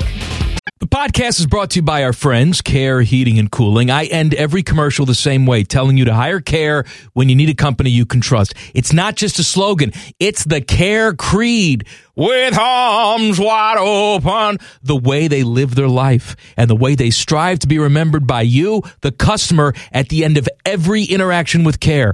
Care Heating and Cooling. Call 1-800-COOLING or book an appointment online at careheatingandcooling.com when you need a company you can trust. One is angry, the other one is bald. What do you think I mean, bald? Bald! Bald ball! Here's Man and Bone. Monday Night Football tonight here on the Fan. Coverage starts at 6:30. Brownies and the Stillers. The Stillers are still alive in the postseason picture. Ben Roethlisberger perhaps playing his final game in Heinz Field, and the Brownies come in freshly eliminated from yesterday's Mm. competition. Yeah. And there's there's so much to take away from that, but the place I would like to start is am I allowed as a Browns fan to be disappointed? No. Because Instead, what you have to do is constantly make excuses for why they're in the predicament that they're in and talk about injuries and all this other stuff when in reality, every single NFL team has to go through the same crap that the Browns have done. But it's magnified by Browns fans because they have a poor us mentality all the time. The world is against us. I don't I don't understand why well here's here's what I will say to that. I don't know if it's a poor us mentality. Yeah, there are there are people who like, oh man, the refs are against us every week. I'm even guilty of doing that sometimes. It's fine. That happens, right? You feel that way, you're frustrated. Can't be your team's fault that they lost. It has to be someone else's fault. I, we've all been Baker's hurt. What are you going to do? He's Well, hurt. Right, but here here's the problem that I have with all that is we are looking at a team that was built and believed to be an AFC championship contender, which then means you're basically a Super Bowl contender by default. If you're competing for the AFC championship, then you should be competing for a Super Bowl. This team got eliminated a week before the season's even over. Technically, with two games left, obviously the timing of it is the Browns play tonight after all the results happened yesterday that eliminated them. But I'm I I have to be disappointed. I have to be frustrated. I am not someone who can look at this season and say, "Aw, shucks." There were injuries, and what are you going to do? And oopsie doozy, some COVID stuff happened too. Well, welcome to there's- everyone. There's always next year. No, I mean, I know there's always next year, but let's not confuse our our predicament that the Browns have been in for the last 20 plus years. And not and not look at that and go, well, could be worse. Could be one of these years. Could have been Freddie Kitchens' year. No, I know it could be worse, right? I know it could have been one of these other myriad of other coaches you've had over the years, but the these teams that have been bad perennially over their lifespan, they don't get to compare themselves to the previous versions of themselves on the field. They have to play against the NFL now today, right? So is Baker Mayfield a better quarterback than any other quarterback the Browns have ever had since they returned? Yeah, he is. Is he good enough to lead your team to a championship in 2022? My answer is no. Like, I just don't think he's that guy. So that's where I'm not going to be the ride or die with Baker crowd. I don't understand those people. I don't understand why you revere this guy for, yes, having more success than any Browns quarterback has had since we came back. That bar is exceedingly low. It's not a high bar that he had to get over. Meanwhile, this team's missing the playoffs. Who cares if you have some of the better offensive players you've ever had, a better offensive line than you've had in a while? Who cares? You're missing the playoffs again. Before the season, you and I discussed this very possibility. If this team doesn't make the playoffs, it is a complete and total disaster. Complete failure. We said it. We looked at the depth on this roster and said this team is built to win. Any other outcome is unacceptable. And if that happens, every position should be analyzed from the head coach to the quarterback to whoever. You've got a lot of teams, a lot of teams in the AFC that have seen adversity, even greater at times than the Cleveland Browns. Look at the Tennessee Titans. Yeah. Tennessee Titans lost perhaps the most valuable player to any team in the league in Derrick Henry for a large chunk of the season. They still managed to go 11 and 5. They also dealt with wide receiver issues. The top wide receivers on that team missed multiple weeks, sometimes together, where they had to patchwork guys coming from the stands to play wide receiver for them. They're 11 and 5. They've won their division. Look at the Raiders. Oh my gosh! I the was just going to Raiders say the lost Raiders. their coach. They've been so inconsistent. They've had games where they didn't look like they belonged on the same field, and yet they're nine and seven and could be a playoff team. Th- Everybody's dealt with adversity. The Raiders also, by the way, let's not forget they lost their coach after a gigantic scandal broke about the coach midseason out of nowhere. It wasn't like it was a performance issue. It was out of nowhere. This giant scandal broke and he had to be fired. Also, they lost one of their best offensive players to jail because he wrecked his car and killed people. Remember that? Like this, this I'm not trying. That's a horrible. Those are both horrible situations, right? For different reasons. But the Raiders are still technically alive in the playoffs. Your point about adversity is well taken here. The Browns' adversity they've had, by comparison to some of the other teams that are dealing with adversity this year, is not anywhere close to the level of, of adversity that would prevent you from being able to compete in the playoffs. Because other teams have done, have either clinched a spot or are still in the mix for it and they had, I would argue, more adversity. When you lose the Titans losing Derrick Henry, ba- Baker Mayfield was playing and playing poorly, but he was playing throughout all these games. Derrick Henry was gone. We all wrote them off and said that team is done. They built their entire team around him, and there's no way they can compete now. And we were wrong. They proved themselves to be better than we thought. And now he's going to be back for the playoffs and is great. So there you go. That's that's how a winning organization gets it done. The Browns are not in that position because the Browns choose to I don't know what the, I don't know what it is, but they choose to look at guys who really haven't done a ton in this league and say that guy should run the organization. And I mean in Baker Mayfield, Kevin Stefanski. We have to we can't possibly call them out on what they're doing. Yes, you can. You can say Baker's not as good as we thought. You can say Kevin Stefanski has made some terrible decisions this year and it's probably cost the Browns games. Well, and you can you can make excuses and say, well, they've played a lot of close games, could have gone either way. Yeah, but they didn't. You're playing close games and you're losing close games. Here's the frustrating part. You got a team tonight in the Pittsburgh Steelers that you can make a case does nothing well. All right. No. Yet they're still seven, seven, and one and alive for the playoffs, and they have a minus seventy point differential on the season, and yet they're the team still alive. The Cleveland Browns have been eliminated from playoff contention, and they have a point differential of fifteen, minus fifteen. Which tells you they're in these games, these are close games, and yet they're not pulling them out. There's no intangible with this team. There's no extra thing. You know, for all the, the conversations we like to have about Baker Mayfield, oh, he's, he's got moxie. He's a winner. He's got that special thing, that secret sauce. Well, they're not paying off on that this year. They find themselves in these close games and they crap themselves more often than not. No, and I'm not trying to come in here and say I'm not, I'm not trying to pile on Baker Mayfield for this year. I am trying to prevent this team from being ridiculous about what Baker Mayfield is in the offseason. I think they know. I hope they I know. don't- they're not paying him. They're Well, not paying him this Yeah, offseason, you- and you they can- shouldn't. He's on the fifth year of his deal next year. He can come back and play through that. And and perhaps he has competition at the play at the quarterback spot. I don't mind that. But no, tonight there's only one goal, and that is to end the Steelers' playoff hopes and ruin the final game that Ben Roethlisberger has in Pittsburgh. That's it. That's all you've got. We'll talk more about that, plus Antonio Brown and the spectacle that was him yesterday, coming up next. Common Man and T Bone on the fan. Fan traffic. From Meister's Bar Traffic Center.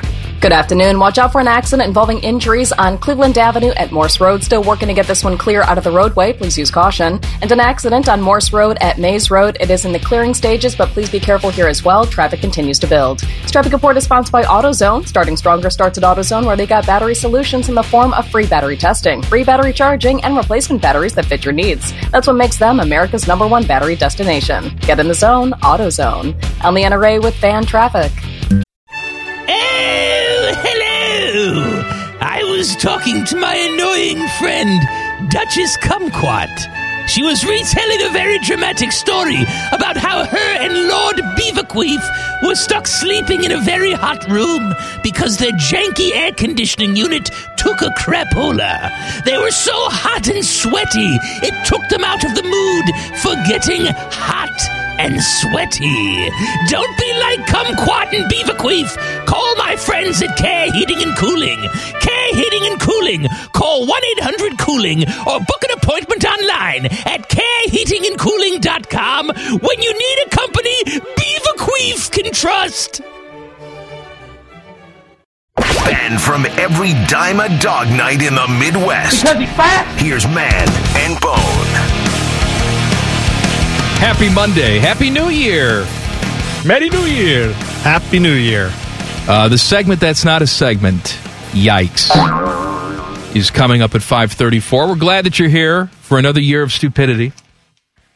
Uh, Brownies tonight. Brownies and Steelers coverage starts 6:30 right here on the fan. The Browns have been eliminated from playoff contention. However, tonight is not meaningless and I don't say that in jest.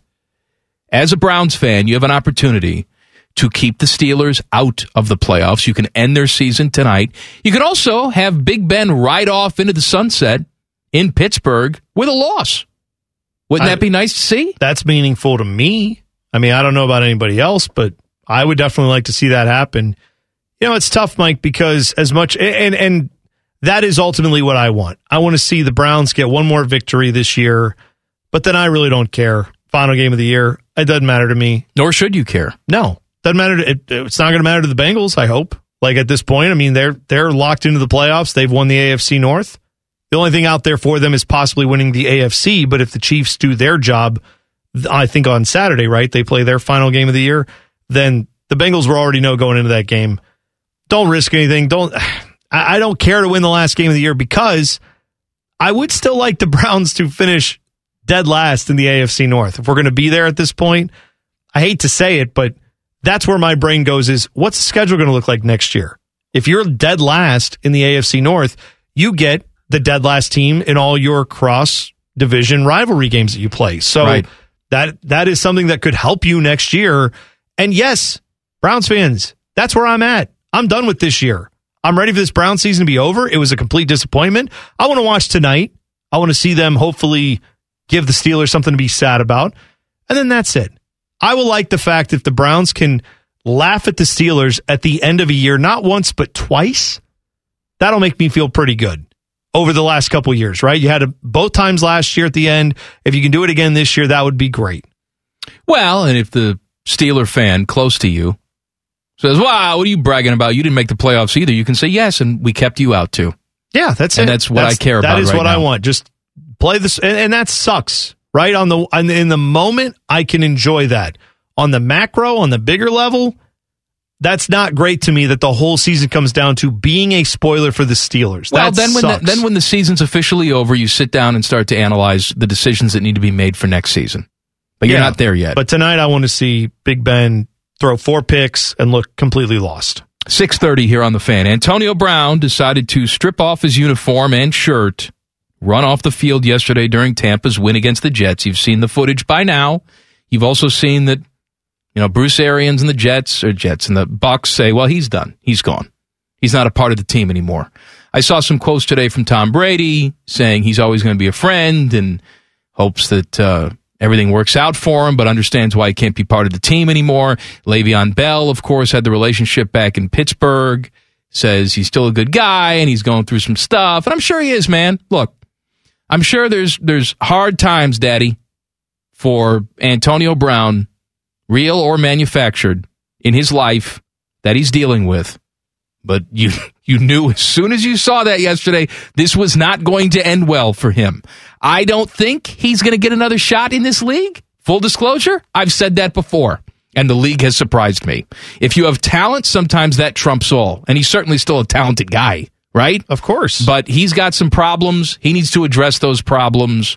And until that, I mean, he's just not going to be a functioning member of society, let alone on an NFL roster. Well, that that is the thing, right? I, I think I've seen both of these takes where it's like Antonio Brown is a complete idiot and he's stupid and he should never be allowed in the NFL again. And it's like, yeah, he, he probably will never be allowed in the NFL again. And then I've seen people who go, whoa, whoa, whoa, don't judge too harshly. You don't know what he's going through. And and, and I find myself, Mike, kind of in the middle of all that of saying, what? Why do we have to have these hot take opinions on everything all the time? I'm not talking about for what you and I do for a living. I'm saying in life. Why do we have to look at Antonio Brown and say, this is a guy who is either clearly going through some mental issues and thus we cannot say anything about what's happening there? Or he's a complete jerk and screw him and I hope I never see him again.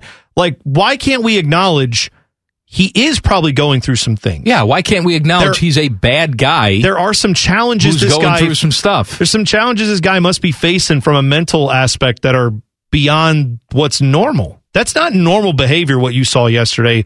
It's not normal behavior in pro sports. It's certainly not normal behavior in life, right?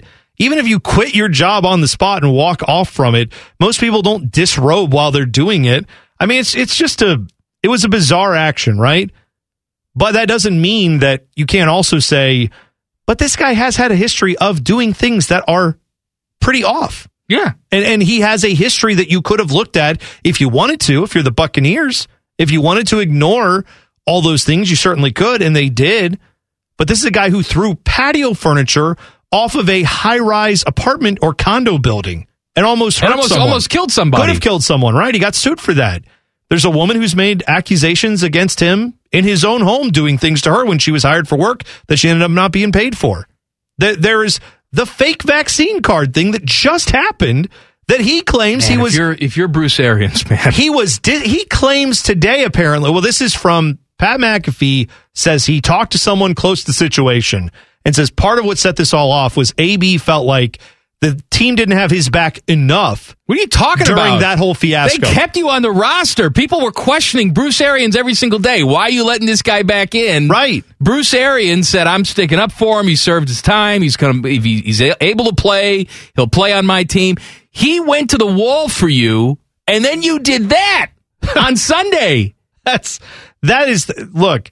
The NFL tolerates a lot of poor behavior if you are a talented person, and you're right. I had the same thought of he's probably done. I can't just say Yeah, he's who the hell officially done, I don't know. right? He's probably done. But one thing I think the NFL is pretty clear about what they don't tolerate is standing up to coaches that have earned respect and and showing them up in a way like that where Bruce Arians has a reputation that far exceeds AB's reputation. He has done a lot in the NFL. He has won a Super Bowl and he did put his neck out there for a talented player in a situation that probably he didn't want to have to go do that, but he had to. I'm sure he didn't want that distraction at the very least. More than once. Yeah, more than once. And so now your repayment for that is that display you just saw. Why would another team say, well, you know, okay, maybe he's not what he once was, but he could still do something for us. Maybe as our third wide receiver. Why would you want any chance that your third wide receiver, fourth wide receiver could go do that if that's what he ends up doing at some point? I, I, I am with you that it, it, it seems hard to believe he would ever be back in the NFL again. But obviously that his days with the Buccaneers were numbered the second he took that jersey off and walked out. I saw some quotes from Bruce Arians today, and he was asked, you know, the questions you would ask, like, was there some sort of argument, escalation? He says, no, there was none of that. we had a conversation. The next thing I know, he's taking Well- his pads and uniform off and running off the field. What was reported too, right, was that at one point, I, I don't know if he was pulled out of the game for some reason or whatever, but then Bruce Arians said, go back in, and he said no.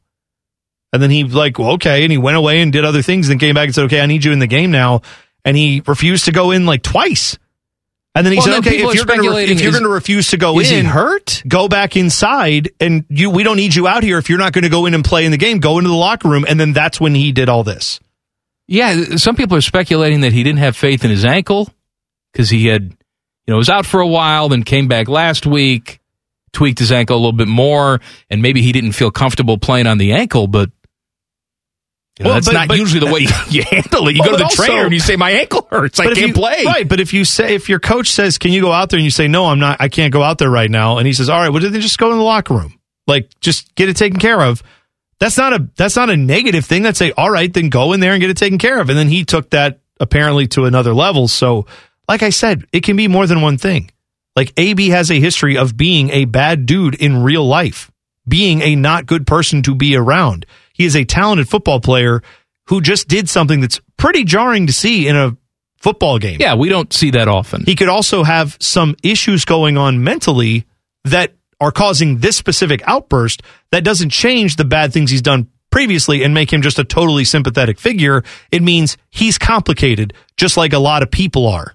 I did see it. Sort of chuckled. I chuckled when I saw it that the, the I guess the stadium personnel thought that he was just some streaker on the field without his shirt on, right?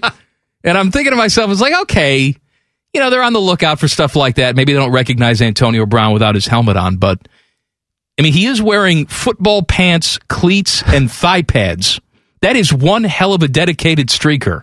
If he's Maybe- jumping maybe out of the stands. like a half cosplayer, where he's like, I I only dress the bottom half, the top half I just. But also, that would also be a very dedicated cosplayer to like, wow, you've really captured the physique of an NFL player, of a Right. stud wide going receiver. all the way. Man, those are some. You got eight pack abs there. Wow, that's pretty impressive. Oh wait, no, that is a pro athlete. That is why he is in good shape there. The NFL is flexing games for week 18. And I must, for a couple minutes anyway, talk about the terrible Blue Jacket performance from New Year's Day coming up next. Common Man and T Bone on the fan. Fan traffic. From Meister's Bar Traffic Center. Good afternoon. Watch out for an accident still causing slowdowns on Cleveland Avenue at Morse Road. Please be careful as traffic continues to build. And more heavy slowdowns on I 70 downtown split westbound before the 70315 West split. A disabled vehicle in that area. Traffic is backed up here as well. This traffic report is sponsored by Indeed.com. Need new hires in the new year? You need Indeed to help find your next hire. When you sponsor a post, you get a list of quality candidates whose resumes on Indeed match your job description. Visit Indeed.com slash credit. I'm Leanna Ray with Fan Traffic. Common Man here for Care Heating and Cooling. Can I tell you a secret? One of my joys in life is a good clean out. Once in a blue moon, I will take it to the next level. I have an air vent right over the toilet. So when I know a wild ride is coming, I'll turn down the AC a few minutes before it's go time. And then when I sit down, beautiful cold air greets me, blowing in my face as I do the deed. And the only people I trust to keep my crapper temp in tip top shape, that's Care Heating and Cooling. Call 1 800 Cooling or book an appointment online at careheatingandcooling.com when you need a company you can trust. Getting fatter and angrier by the minute. This is Common Man and T Bone. Happy Monday. NFL flexing some games for next weekend. So here's what we have. We have Saturday games.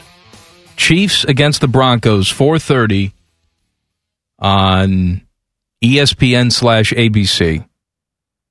Cowboys Eagles is the night game on Saturday. ESPN ABC. Sunday, the Sunday night flex is Chargers against the Raiders. Of course, that's on NBC. Yeah, and that's a winner take all, right? That Yep. game. Nothing else matters except who wins that game for those two teams. So that's that's an easy one to pick right there. Put it on prime time and find out if a team makes the playoffs or not. Jackets are playing Tampa tomorrow. Let's take a moment to discuss how unbelievably awful that game was against Carolina on New Year's Day. Jackets go up 4 nothing, lose the game 7 to 4. I was watching that game with my daughter who was very excited that the Blue Jackets were playing in the afternoon. Sure. Because normally they're playing at night and she has to go nannies and then she wakes up in the morning and I tell her what's going on and she gets excited or disappointed based on the outcome. But she got to watch the whole game with her dad. And it was so funny. I laughed out loud because, you know, she's going to be five next month. But there are these moments that you see in even a five year old where it reminds you of, or you have a flash forward of what it's going to be when she's a teenager. Just little personality quirks. Maybe it's a word or a sentence. And I had one of those when I'm watching the game with her, where the Blue Jackets are just playing awful. And the Carolina Hurricanes are scoring goals. And it was that third period. I think at the time it was five to four or six to four. And she looked at me and said, What am I watching? and I said, I don't know. I don't know what you're. I do know you're watching a team completely collapse. But even if you know you watch that game, Blue Jackets go up by four goals. It's not like they did anything well. They just took advantage of what Carolina was doing poorly. They had some odd man rushes they took advantage of. And then Carolina said, you know what? We're better than this. Let's not play such sloppy hockey. They got on their game, and the Blue Jackets stood absolutely no chance. No, you're right. And that organization in Carolina, that is a team the Jackets used to be very close to as far as, you know, relative talent, skill, all the above. And then? Well, and, and Not. then well, and then I think it's a couple things, right? I think it, the most important thing is I think the Jackets got to the about as high as they could go with the previous, you know, coach and some of those players. And then obviously they lost some of those star players that helped them be at that level near where, you know, Carolina is. And then after that, they have now had to go into a full rebuild where Carolina hasn't. They just kept on going because they, they didn't max out their talent. They have more to go. And so you're seeing that difference right now. Hopefully, this time when the Jackets build it up again, they don't max out at being like a plucky playoff team that can pull off a big upset and then that's it. Hopefully, they can do more than that. No, but you know, I heard Joe Judge, who is New York Giants head coach, after the game yesterday, after another pitiful, pitiful performance by them, where he goes on this big 11 minute rant, about how this isn't a clown show and there's stuff going on behind the scenes. He's proud of guys and we're laying the foundation and all this other crap that Giant fans have heard too often to explain away another losing season. And what these dumb coaches and people who run these organizations don't seem to understand is that the fans are only interested in one aspect, and that is results.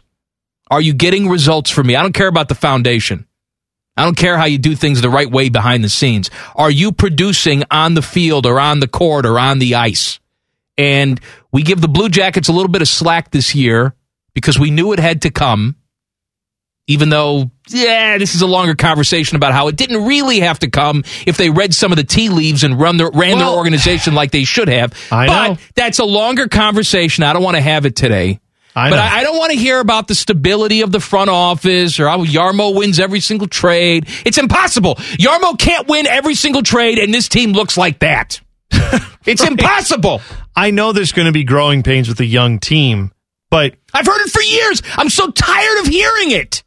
When they it- were good, we had to hear how young they were. is it growth to give up five goals in the third period?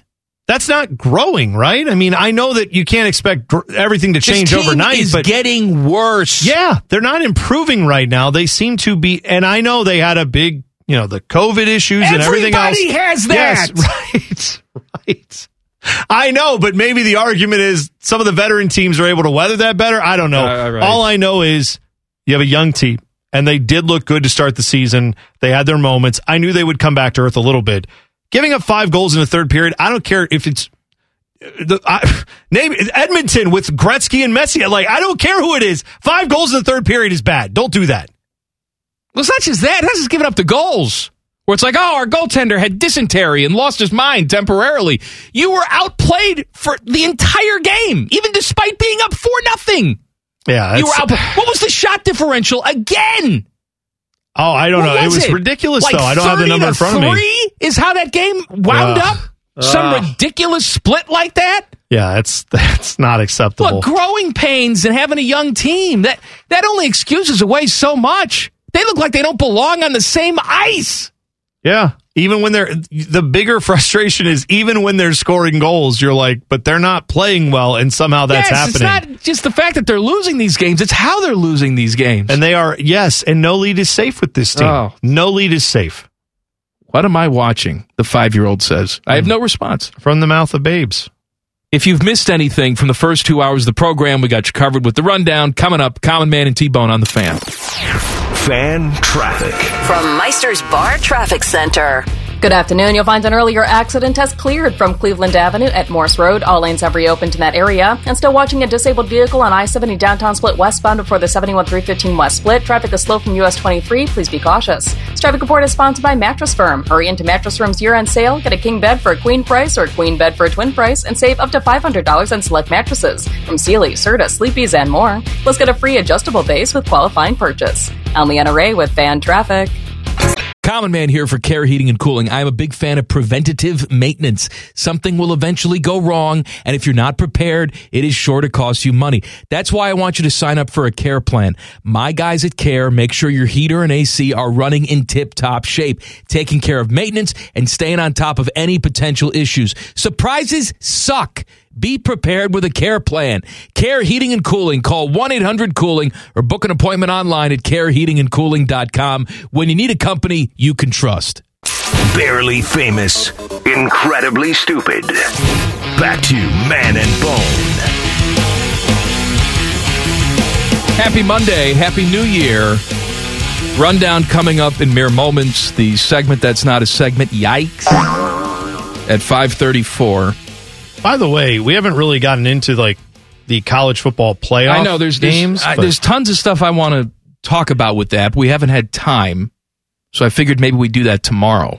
Okay, that's fine. I just want to take this moment to remind everyone that in the current year, Ohio State has a bowl game win and Michigan Michigan's lost their most recent game, Ohio State's won their most recent game. That's all I want to say. Okay. All right. Just want to move on from that and let's ignore what anything else In 2022, that's all that matters.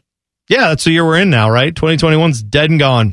It's all over. Technically, though, Michigan played their game in 2021. All right, that's right. They weren't even they weren't even good enough to get to 2022. Right. Buckeyes Man, played in sucks to suck. 2022. Just sucks to suck like Michigan. Boy, I tell you, what. run the ball though. See those stupid T-shirts with their dumb linemen walking in? Yeah, run the ball. How how about how about you do anything in that game other than look like a log? One other thing, and it bothers me, right, when we just get lazy and we fall back on stuff like SEC speed. Like, well, they're just faster. No, they're not. They're better and they're stronger, and they happen to be fast. But it's not because they're fast that makes them better. And I don't like it when we look at the SEC and say, well, this good team lost to this bad team, so this bad team must be much better than we thought. Not the other way around. No. This good team isn't as good as we thought, but you know, people are looking around saying SEC's had a horrible bowl season. They're five and six. Why are we making excuses for them? The Big Ten can lose all of their bowl games, but if they get teams that continuously go to the playoffs and have success, guess what? No one's going to care that Minnesota lost their bowl game in the Alamo Bowl or wherever the hell they are. The SEC has Alabama and Georgia playing in the national championship. So if you want to know why does the narrative always have to be around the SEC being better than these other conferences? Because you've got one or two teams, usually it's one. When the playoffs start, they come to play and they win those games. And No, that's what I- people care about. I understand that. I will I will say though one thing that I saw that was truly annoying and I think it was from Stewart Mandel that tweeted this was he said if you look at schools located in the southeast, which I don't even know what that means. He said that like their bowl record was some ridiculous number and everybody else was much worse. What does And- that mean? And he, well, he was pointing out that like they just he said they just do football better in the southeast is how he framed that. And it's like, well, all right, hold on a second. Let, let's not paint with too broad of a brush there. Yes, you're right, Mike, that Alabama, Georgia to a large degree, and I will even say Clemson over the last 10 years have been standard bearers of college football, although don't look at Clemson this year for that analogy because they kind of fell off quite a bit. We'll see what happens next year, right? But do we count like the entire state of Florida in the southeast? You know what part of that? No, I- that's just these- Florida. These guys It's by just itself. they pick and choose these narratives of like, oh, the ACC is just better. No, you, what you meant when you said that was that Clemson at the time was really freaking good. Yeah. You didn't mean that Miami was any good, Florida State was any good. You didn't mean all these other schools that used to be good were also good. But then, like Florida, for example, when they showed up in the SEC for a hot second under Dan Mullen, right? Oh, look at there, Florida. That's why the SEC is so good. Look how good Florida is. What happened to Florida this year? Fired Dan Mullen. What happened to LSU this year? Fired Ed Orgeron. Why? Because they sucked. They're not. In the, they're not in the southeast. Oh, okay. They're So, in Bayou like- country. That's a that's a different location. what I let, let- what I'm trying to say better maybe is this: if Nick Saban and I I don't want this to happen, but if Nick Saban just did not exist in human history, he just was not a thing. I'll sign up for that. Okay, if there if that had happened, there would probably be one really good team out of the SEC every single year. There'd probably be one really good team out of the Big Ten every single year, which is what has happened. There usually would be a pretty good team out of the ACC every year. And then you have your wild card Pac 12, Big 12, Cincinnati this year. Okay. But outside of the fact that Nick Saban has created a vortex of talent in Tuscaloosa that is unexplainable by any other college football measure, if you remove that aspect of it, is the SEC that much different or better than anyone else? No. They have Florida pop up for a couple years and then go back to being mediocre. They have LSU pop up, win a national championship, sure, and then they go up and down like crazy. What is Auburn right now, right? I mean, all these di- Georgia's that's the, team difference. this year, but they have I'm saying You're right, but that's the difference. LSU popped up, won the national championship. Yeah. Michigan popped up, pooped themselves, go away, don't Oh, win I- the national championship. Yeah, Who the hell knows if they'll ever be back? That's the difference. I, I I am aware of that and I agree with you. But what I am saying is the more opportunities you get, I'm saying Alabama's the Alabama's what you're looking at. The Yes, SEC has they no one are else the does. nexus. Al, be the fact that you have Alabama elevates everyone else. Yes, Every you're right. because when Florida has a couple crappy years, you ignore them and go, but Alabama's great. And then when they show up again, they're like, oh, look at them. They could beat Alabama. And then when they lose to Alabama, you're like, well, they lost to Alabama because Alabama's so good. Like, it doesn't matter what happens in the SEC. When you play Alabama, you get a pass. If you beat them, you're the best team in college football. If you lose to them, you still could be the best team in college football, but everyone loses to Alabama because they're just different. I know. And Alabama has earned that pass. These other They teams have, have, they have, yes. Alabama deserves it. I'm saying almost everybody else there does not, but they get it. Vanderbilt is not that much better than Minnesota or whatever you want to throw out there. I'm just pointing that out. I'm saying some of these schools also just happen to suck, but they're in Alabama's conference, so they get all that extra shine. Rundown. Let's do it. Common Man and T-Bones, The Rundown. The Rundown. Sponsored by Krieger Ford. Visit them online at KriegerFord.com. Home of the Krieger Commitment. Best cars, best people, peace of mind. All right, Buckeyes beat Utah 48 to 45 in the Rose Bowl. CJ Stroud 573 yards through the air, six touchdowns, not bad. I'll give him a pass. Uh, Jaxon Smith-Njigba also not bad. 15 catches, 347 yards, three touchdowns. We've never seen anything like it here at Ohio State and in bowl game history. No one has had as many receiving yards as he had on Saturday. 347 yards. No, it was a it was unreal performance, and I've thought all year he's one of the best receivers that the program has had, and has has shown up as one of the better players on this team. But early in that game, he made a couple plays where I just I, I said it on Twitter. I was like, go ahead and build the statue for this guy now because he is going to be a legend when he's done at Ohio State. I thought he was that good, and then he had the fumble, which was on by the way another almost sure touchdown, but would have you know it was a long catch and run. And I had a few people say, "Oh, this didn't age well." He no, it, he it fumbled. aged perfectly fine. well, but I, I at the time I even said, guys, Eddie George fumbled three times against Illinois. Do y'all forget that? Or maybe you're not. Maybe you weren't old enough to remember it. That's okay. But Eddie George, before he became Eddie George, did have a couple games where he, you know, had a, a drop here or there, a fumble here or there. That's okay. Great. Pl- you can see the greatness that Jaxon Smith-Njigba has even before he put up 300 plus yards in this game. Do I think that's going to be the norm for him? No, but that is a record that I don't know. I, I I would be surprised if anybody comes close to that anytime soon, other than him. Like, I mean, he's just extremely talented, and there's going to be a lot of talent still around him because it's not just him out there now. You got to see him featured minus Chris Olave, right? Minus Garrett Wilson. Yeah.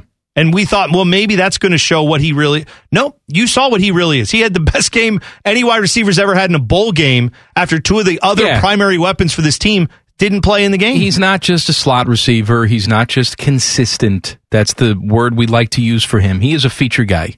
And he's been the number one guy all season long. He will continue to be that next year. The crop of guys he's playing around to, I think, are can be just as special as Olave and Garrett Wilson. This defense obviously has issues. They had issues in the first half. If you want to look at silver linings, played much better in the second half.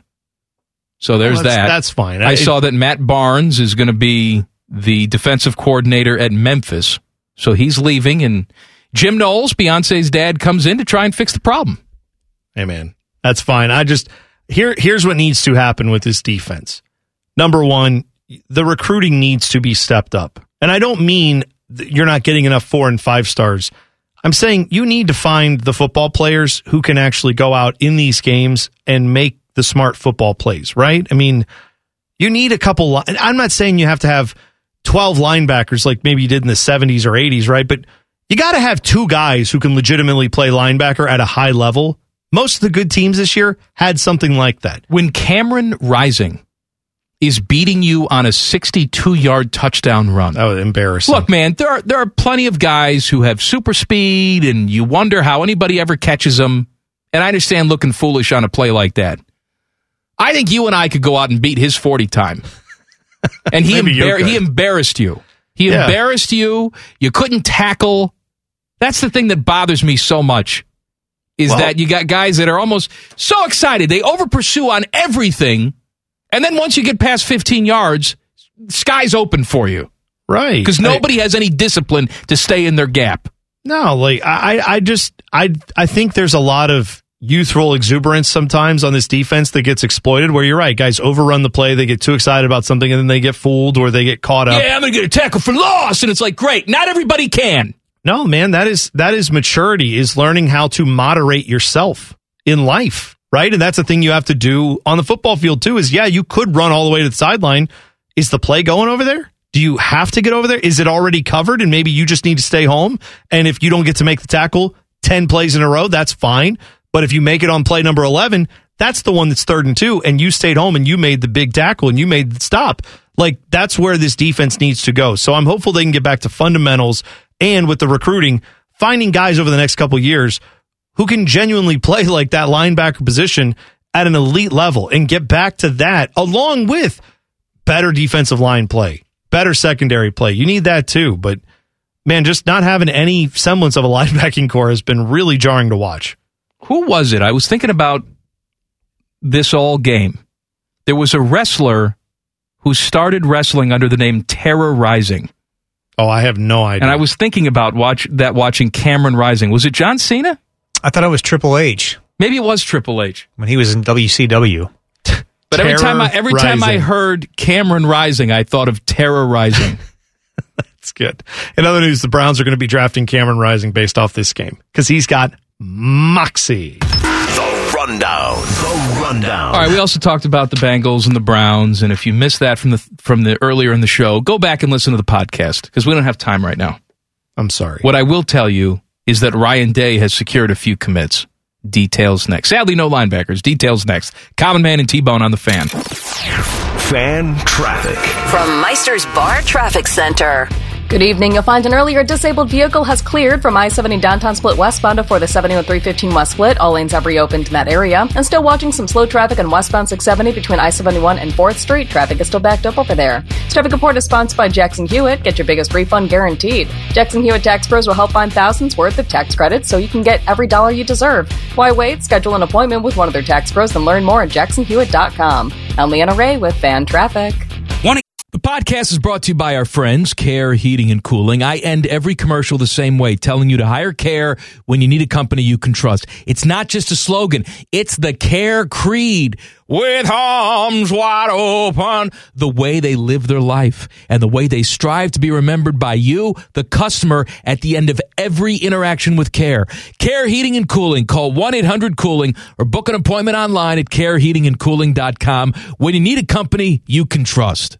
Like a sports drink, but for that part of you that's thirsty for fart jokes. Back to Man and Bone. I was laughing at uh, a piece I saw in the Atlanta, Atlanta Journal Constitution today. All right.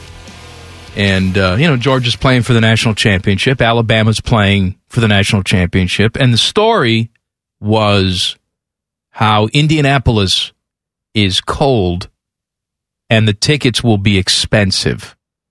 that was the whole story. it's like, hey, Georgia fans, if you're going, buckle up. It's going to be cold in Indianapolis. And if you don't already have tickets, well, they're going to cost you a pretty penny. End of story. And I read this thinking to myself, you know, a lot of people lament the fall of modern journalism. You know, Mhm. local journalism is like we need more local writers these papers, and it's like no, we don't. If we, if this is what they're writing, facepalm industry. Well, you know what? That's that's fair. Maybe another place to take that is um, overall. Have we just have we gotten dumber as a society? I mean, the answer is probably yes, but I don't think we've gotten dumber. We've well, okay, more we- exposure to the dumbness. We've gotten we've we've gotten much smarter in many ways. We have done a lot more things uh, and, and gotten better in myriad ways. But I think that in the 30s, if a team from Atlanta went up to Indianapolis in the 1930s with no internet and no cell phones and none of that crap, I think most people would say, I say you're going up to Indianapolis, huh? Well, bring your overcoat. It will be chilly. Like, I think everyone back then, A, talked like that. And also, B, I think they all knew that. I don't think you had to have someone write an article that said it's going to be cold. Here's the article. I'll read it to you. In the Midwest in January. Chip Towers from the Atlanta Journal Constitution. Again, this is That's not a just great some name, rink, rinky dink like newspaper here. It's the Atlanta Journal Constitution. Atlanta Journal Constitution. Here's the article. If you're going to Indy, bring a good coat and a lot of money. Those are the two absolute requirements. If you haven't secured your tickets already, be prepared to pay $500 to $7,200. Or you could pay 69,000 for a suite. Three are currently available according to vividseats.com. What are we doing? First of all, this is the national championship game. Yeah. If you're just going up to Indy on a whim and you're shocked that getting in the door is 500 bucks, as a matter of fact, I'd be writing the story say, "Can you believe you can actually get a last minute ticket to this game for $500?" Right. That's pretty good. That is. That it's incredible to be able to watch your team do something they've never, well, not never done, but they haven't done in a long time. If you're a Georgia fan, right? That same site lists $1,000 and up for all lower and terrace level tickets. You're going to have to sit in the upper level to get in below that. the cheapest No seats kidding. found were, found were in the 490s. Face value is 475. And It's like, I- oh, okay. Yeah, I I don't know, man. I remember when you know when the Indians made it to the World Series. Now the Cleveland Guardians, but at the time the Indians when they made it to the World Series, I saw a few of my friends who are longtime Indians fans who said I wanted to go to that World Series game or to a World Series game, but Did you know it was expensive? these tickets are expensive. They're they're asking five six hundred bucks oh, a for the World Series. And Who would have thought it? And I and I I felt like I was being a jerk when I said, "Guy, you're playing number one. You're playing the Cubs, so that also is going to jack up these ticket prices, right? 'Cause there's a lot of Cubs fans that want to see their team go. That's kind of a big deal, but it is also a big deal whenever your team gets to the World Series. I I was floored by how many people did not know it costs a lot of money to go to these games. Mike, do you know what it costs to go to like a regular old NBA game nowadays? Do people know what it costs to go to a regular college football game? Not the Miami playing, you know, crappy directional state U for $2 right in the Giant Stadium. Not that game. But if you want to go to see Bama play LSU, even this year with LSU being down, I bet those face value tickets, cheapest ones, would have been over 80, 90 bucks. And that's not for any one of those teams not even that good. You, for a marquee SEC matchup, for a marquee college football matchup, yeah, it's going to cost you a couple hundred bucks to get anything decent. That's not for a national championship. That's just for a regular old game. The writing is so terrible with this article. It continues. Fortunately for all, Lucas Oil is an indoor stadium. Well, it is this time of year anyway. The 67,000 seat facility features a retractable roof, but all unnecessary openings will be closed on Monday when the game is played. Weather.com's 10 day forecast calls for a high of 27 degrees and a low of 17 that day. It is supposed to be sunny, however. Is this a school project for this guy? is this a seventh grader writing this? That is a very bizarre article. Although, you know what I say? Indianapolis, we, we know some people over in Indy. Let's give them a call, Mike. Let's let's reach out to our guys because if there's any chance they could just open that roof for the Big Ten's sake, just do it. Just just whoops. You know what? The game has started, and what do you know? You just hear like like a big garage door opener sound is what I picture it sounds like, and it just goes and it starts opening, and they go, "Well, we don't know what to do," and then hopefully an official would come out and say, due to the fact that this is nothing out of the ordinary to play football in, we're going to continue the game, even though the roof has opened inexplicably. I want you to know that not only are the tickets expensive in Indianapolis, Uh-huh. the hotel rooms are expensive too. A portion of Georgia fans are choosing to stay in Louisville, Kentucky rather than Indianapolis, citing cheaper hotels and more to do. Louisville is, they have a big beach there, surfing competition. Louisville, I, I, all right. They're touring the Bat Factory. I mean, yes, Louisville has a lot of bourbon, and it does have a lot of nice. It's a nice downtown there, but Louisville is located an hour and 45 minutes south of Indianapolis, where hotel prices start at 300 a night and go up sharply from there. So you're telling me the weekend where the college football national championship is in town, the hotel prices go up? Get out of town. Oh my God. Do not tell this guy about the Indianapolis 500. He's going to be floored when he finds out that like four times the number of people that'll be at this thing go to that thing every single year. And you know what, Mike? The hotels there also quite expensive. Quite expensive. during the Indianapolis 500 How weekend. If you want to go out there for that, just be aware you're not going to get a Motel 6 for $27. You may have to pay like a couple hundred bucks to get a hotel room. All right, Ryan Day getting a couple commitments. Uh, class of 2022, four star defensive end Omari Abor commits to Ohio State. 6'4, 240 from Duncanville, Texas. He is an edge rusher. Let him live. All right. Uh, I also have a class of 2023 update. Safety Cedric Hawkins. He is another four star guy, 5'11, 165. He is from Titusville, Florida. They've named the entire town after Mark Titus. That's right. That's exactly what they did. Good for them. He is the 20th ranked safety in the class of 2023 and number 226 overall. All right. Couple nice gets there. Nothing bad from that for me. I, again, I I have less and less stock that I put in the recruiting gets at this point in their careers because of the fact that there's so many things that can change up to and including you can play a couple games and then decide I'm out and Well, right. So you know, the the portal really is more important than anything else now. well, You can plug holes very quickly in the portal. The recruiting rankings to me matter when you show me the overall picture.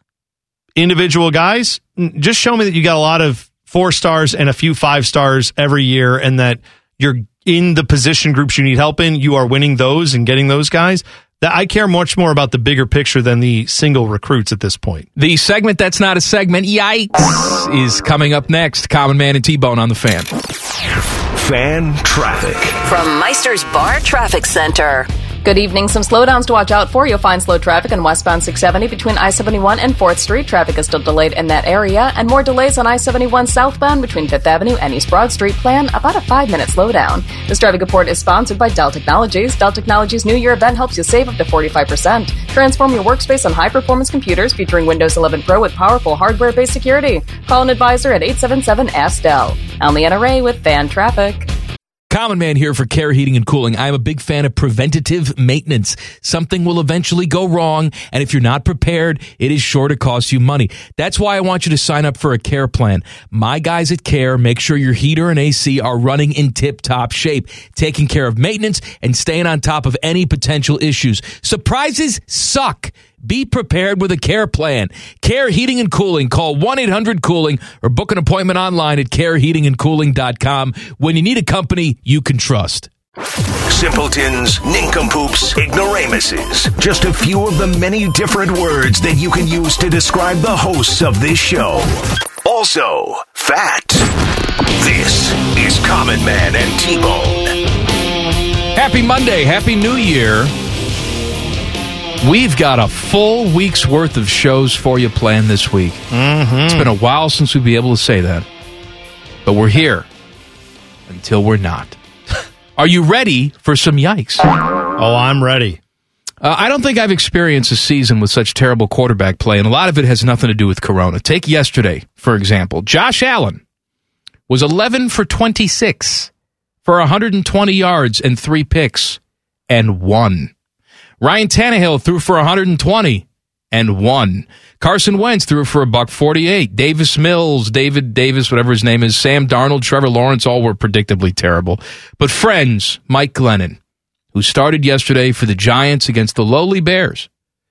When I give you these stats, please remember the guy played the whole game. All right. He finished 4 of 11 for 24 yards, two picks, sacked four times. Yikes. That is a quarterback rating of 5.3 and a QBR of zero. And the Giants finished the day with negative 10 passing yards. Yikes.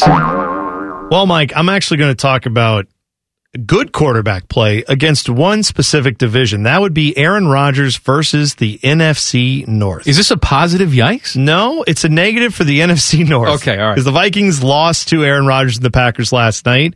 Uh, Aaron Rodgers threw two touchdowns in that game and no interceptions. And dating back to the last two seasons of games that Rodgers has played against NFC North competition, he has thrown 36 touchdowns in those games over the last two years to zero interceptions. That's right. He has not been picked off by an NFC North team for two straight years. Yikes. Let me just give you a quick example of what this looks like. Uh, Minnesota, couple years ago, four touchdowns, no picks. Detroit, two touchdowns, no picks. Minnesota, again, three touchdowns, no picks. Chicago, four touchdowns, no picks. Detroit, three touchdowns, no picks. It goes like this all the way down, starting from last year. Every, you know, they play two games against all these teams. So you are talking about a bunch of games here, not one interception from the NFC North. Do better, NFC North. Yikes. I have a nice little follow up to your A- NFC North. Yikes. The Vikings, they've allowed 120 points in the final two minutes of the second and the fourth quarters this season. That's the most by any team since the 1970 merger. Mike Zimmer is apparently not a defensive genius. Yikes. Happy birthday to Kane Tanaka, the world's oldest living person. She turned 119 yesterday. So what we've learned from all of this is that Betty White is a loser because she can't make it to 119. Uh, Kane Tanaka is living in a nursing home. Looks exactly how you would think a 119 year old woman would look. She enjoys doing math to keep her mind sharp-ish, and she likes to drink Coke. Let her live. No. She's enjoying her relatively recent retirement, working until she was 103. Yikes! I don't know why you'd want to do that. If she lives to see the Winter Olympics next month, that'll be a cool 50 Olympic Games that will have taken place in her lifetime, and that deserves a yikes. Well, you mentioned Betty White, and uh, my next yikes goes to People Magazine because on December 28th, Betty White's Twitter account celebrated her latest cover story in People Magazine by saying, My 100th birthday, I can't believe it's coming up. People Magazine is celebrating with me. Obviously, I'm guessing this was tweeted out by someone. How do you know? On her staff. How do you know Betty's not tweeting this out? Well, sadly, three days later, she, the Hollywood legend, passed away at the age of 99, weeks before her 100th birthday. But the magazine was already out. Magazine is on counters, on shelves. You could have bought it and had it, even though she didn't quite make it to 100. Let this be a lesson to everyone. Never give interviews to People magazine because apparently it kills you. Because that's what I'm going to say killed Betty White. Yikes. The Blue Jackets made a little yikes history on New Year's Day. They blew a 4 to nothing lead to the Hurricanes and lost the game 7 to 4. It was the first time in their entire history, 1,598 total games, that they lost a game when leading by 4 goals. Yikes. And that's by and large a pretty crappy history. And they still managed to never do that until this weekend. Brazil President Jair Bolsonaro, was that right? Bolsonaro. Bolsonaro. Bolsonaro was admitted to the hospital again today with an intestinal blockage. It is the second time he's had this issue. My knowledge of Brazilian politics is basic, so I was unaware this issue began when he was stabbed on the campaign trail while he was running for president back in 2018. Yikes! And just so you know, he's running for re-election this year with elections in October. The early polls do not look good for him because he's been a bit of a disaster, but we shouldn't worry about any election day issues. After all, he was quoted as saying, quote, I have three alternatives for my future being arrested, killed, or victory. What? Okie dokie. Yikes. what the hell is I mean, happening? Look, I don't understand why some people are in politics for like 60 years. I also don't understand why if you get stabbed at your political event, you might just be like, you know what, I that's that's not for me. I'm just going to leave. I'm not going to do that. Um, my third yikes goes to myself. I bought a pair of shoes on eBay, Mike. Okay. Used shoes right. on eBay. Why? Not not like Jordans in a box. Here's the problem. So I have very fat feet that are very particular. They do not always fit. Fit. And I have a a few pairs of shoes that I like to use like walking shoes, right? Walk the dog around the neighborhood. I don't just want to wear like anything. I want to wear something comfy. Well, there's not been a better pair of shoes I have found for my feet than this particular shoe. And it fits really nice, good support. I'm a hefty boy. Discontinued it?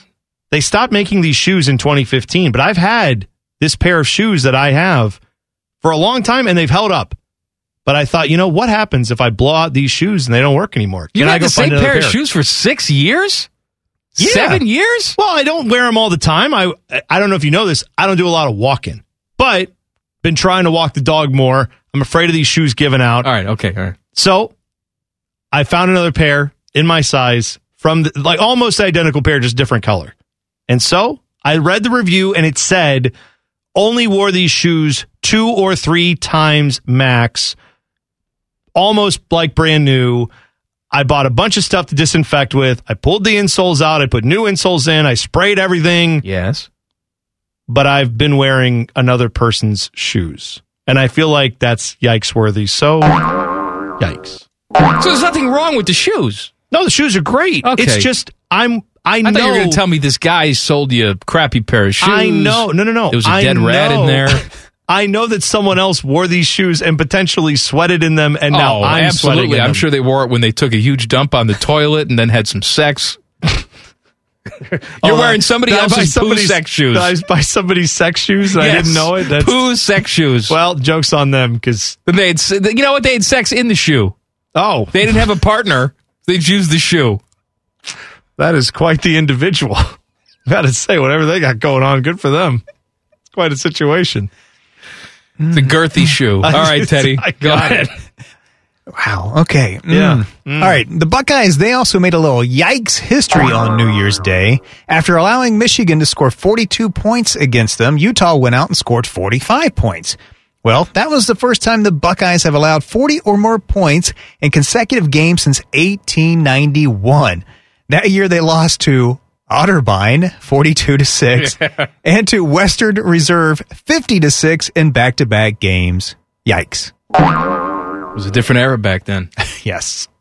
Herbie wants to know why we can't love football like they did in 1881. I think Dom was on that Otterbein team. Hey, hold on a second there. I was the announcer So for that game. Rimmer was calling the game. Yes, I was calling it from a with a megaphone and a lifeguard chair.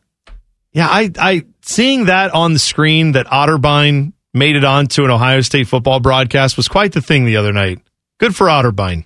Let him live. Mm-hmm. Not Mount Vernon though. No, no, no, no, no. Mount Union. Mount Union. That's right. I'm sorry. nice campus, Mount Union. Kind of small. You hate it. You hate it though. No, I've been there though. I've I've I've scoped it out. Scoped it out. Tiny. What are you doing? Just hanging around? Oh, my uh my my It's gonna my be a good story. father-in-law's wife worked there. So and lived near there. Father-in-law's wife. Wouldn't that just be your mother-in-law? Well, it would be if that woman had not passed away like 16 years ago, and then he remarried to this woman. Okay. So All yes, but anyway, yes, that's what happened. That's why I said it that way. Thanks for bringing it up. Good times. I'm not the one who had sex with their shoes. what you're doing? Anyway, all I know is Mount Union. It's all right. The campus is fine. Football team, trash. Hate you. What was the school you were doing? Bowling Green is. What Oh yeah, doing? Bowling You- Green, great Hey. T-Bone here I would much Bowling rather Green. go to Bowling Green. I didn't go to college, Mount but if you want to, Bowling Well, Green. Who says I'm not thinking about going back? Oh, you could. That's right. They got the they. I don't know what I, I I know this for a fact. I just don't remember the name of the place. They have on Bowling Green's campus this place where they make these giant breadsticks that are filled and stuffed and delicious. And I can't remember, but they are like a foot long. These things and girthy, might I add. And Mm. you know, I love a, a bread product. it's a good. You would love these. I'm sure I can't remember the name of them. If you know, tweet it at me Let's at get Degenerate. T Bone. You know what it is. If you're a Bowling Green alum, you the place you're thinking of is the place I'm talking about. I just don't know the name of it, but it's great. All right. So that's good. Back page coming up. Common Man and T-Bone on the fan. Fan traffic. From Meister's Bar Traffic Center. Good evening. Watch out for an accident causing slowdowns on James Road north of I 70. This accident does involve injuries. Please be careful as things continue to get cleaned up, and please be cautious about a 10 to 15 minute slowdown. This traffic report is sponsored by Liberty Mutual Insurance, where you only pay for what you need. Nobody should have to pay for one size fits all insurance coverage. Liberty Mutual customizes your car and home insurance, so you only pay for what you need. Visit libertymutual.com to learn more. I'm Leanna Ray with Fan Traffic. Common Man here for Care Heating and Cooling. Can I tell you a secret? One of my joys in life is a good clean out. Once in a blue moon, I will take it to the next level. I have an air vent right over the toilet. So when I know a wild ride is coming, I'll turn down the AC a few minutes before it's go time. And then when I sit down, beautiful cold air greets me, blowing in my face as I do the deed. And the only people I trust to keep my crapper temp in tip top shape, that's Care Heating and Cooling. Call 1 800 Cooling or book an appointment online at careheatingandcooling.com when you need a company you can trust. Buckeye Show coming up at the top of the hour. In for Timmy Hall tonight is Eric Reeser. Hello, buddy. Happy New Year. Gentlemen, good evening. Happy New Year. How are you guys? Excellent. Just getting ready yeah. for this very important Browns football game tonight. I know you're a big Browns fan. It's important to someone. Where is your uh, Where's your headspace tonight as you watch this game? Uh, I'm just going to watch it, hoping they can take joy from the Pittsburgh Steelers. On the final night, you'll see Ben Roethlisberger at Heinz Field, reportedly, if they can send him out, you know, like a Viking funeral, as he's just on the canoe, Myles Garrett throws the arrow and lights the rest of his. I, I- guess they got one more week left of the season. Yeah, I like I like that idea a lot of a Viking funeral, but with just a big L. I just I don't I need the boat to be in the shape of an L and him him on it, and that's it. That's what we need. Bone and I were talking about this before the season and now after the fact, of course. Look, I know you've had some issues this year injuries, COVID problems. All teams have had to deal with this. Right. There is no excuse for this team not making the playoffs. None. None at There's all. There's no excuse. Nope. And that is not a harsh statement. Things need to be reevaluated in the offseason. I think it goes without saying you don't pay Baker Mayfield any money. Right. You need to bring him back next year and see what goes on. And Bone, you pointed out it wouldn't be out of the question to bring in some competition for him either this No, offseason. I, I mean, I don't think so. I, I feel like if you can get a player at a relatively good price and you don't have to give up a ton, who's a veteran. I mean, I don't I don't know what's going to be out there. I don't know who's going to be available that would want to come to Cleveland, right? Obviously, there's the you know Russell Wilson. Well, Jimmy Garoppolo is going to be available, right? I mean, he's not in the category of those other guys, No. but he's going to be going into a situation this offseason looking for a starting job. It's not going to be handed to him, I would assume. No, but I can't also see the Browns saying, "Let's bring in Jimmy Garoppolo to then be taller, Baker Mayfield ish, Better looking. Right. I mean, there, there's. I could see them saying, "Well, we're not going to do that and upset all the team chemistry and everything else. We're just going to stick with Baker Mayfield if that's the only guy we can get." Would you go after even like a like a Kirk Cousins? Right. I mean, that's a guy who has the only reason I'd even look at him is because of his familiarity with Stefanski's offense. But Sure. what is it? But what does that do? Because that's also a guy you question when you need a big throw. Vikings fans know this. Like, is he going to make the plays for you? And it's not all been his fault this year, right? It's obviously your defense has been bad, but that's I, I just don't know if I don't know who's out there that they can go get. And the draft, of course, is not lining Nothing up right there. now. It's kind of an easy start to the flow chart. Do you want to go to Cleveland? And I think that would eliminate a lot of free agents from that pool that you just spoke about. Because, yeah, on paper, that roster's a a playoff contender, but I don't necessarily know if they're going to pull Jimmy Garoppolo from wherever he wants to go. Russell Wilson's not walking through that door. Aaron, No. Aaron Rodgers isn't walking through that door. So, yeah, I think you kind of have to start going down that tiered list. And then you have to ask some of those other guys, like you mentioned, Cousins. How's how about Cleveland? Yeah. and he might be like, no, go to hell. Right. And, and the last thing I'll say, I saw a photoshopped image of Aaron Rodgers in a Steelers uniform, and it gave me the cold chills. And I do not, no, I do not need that. I already know Steelers fans are hoping for that.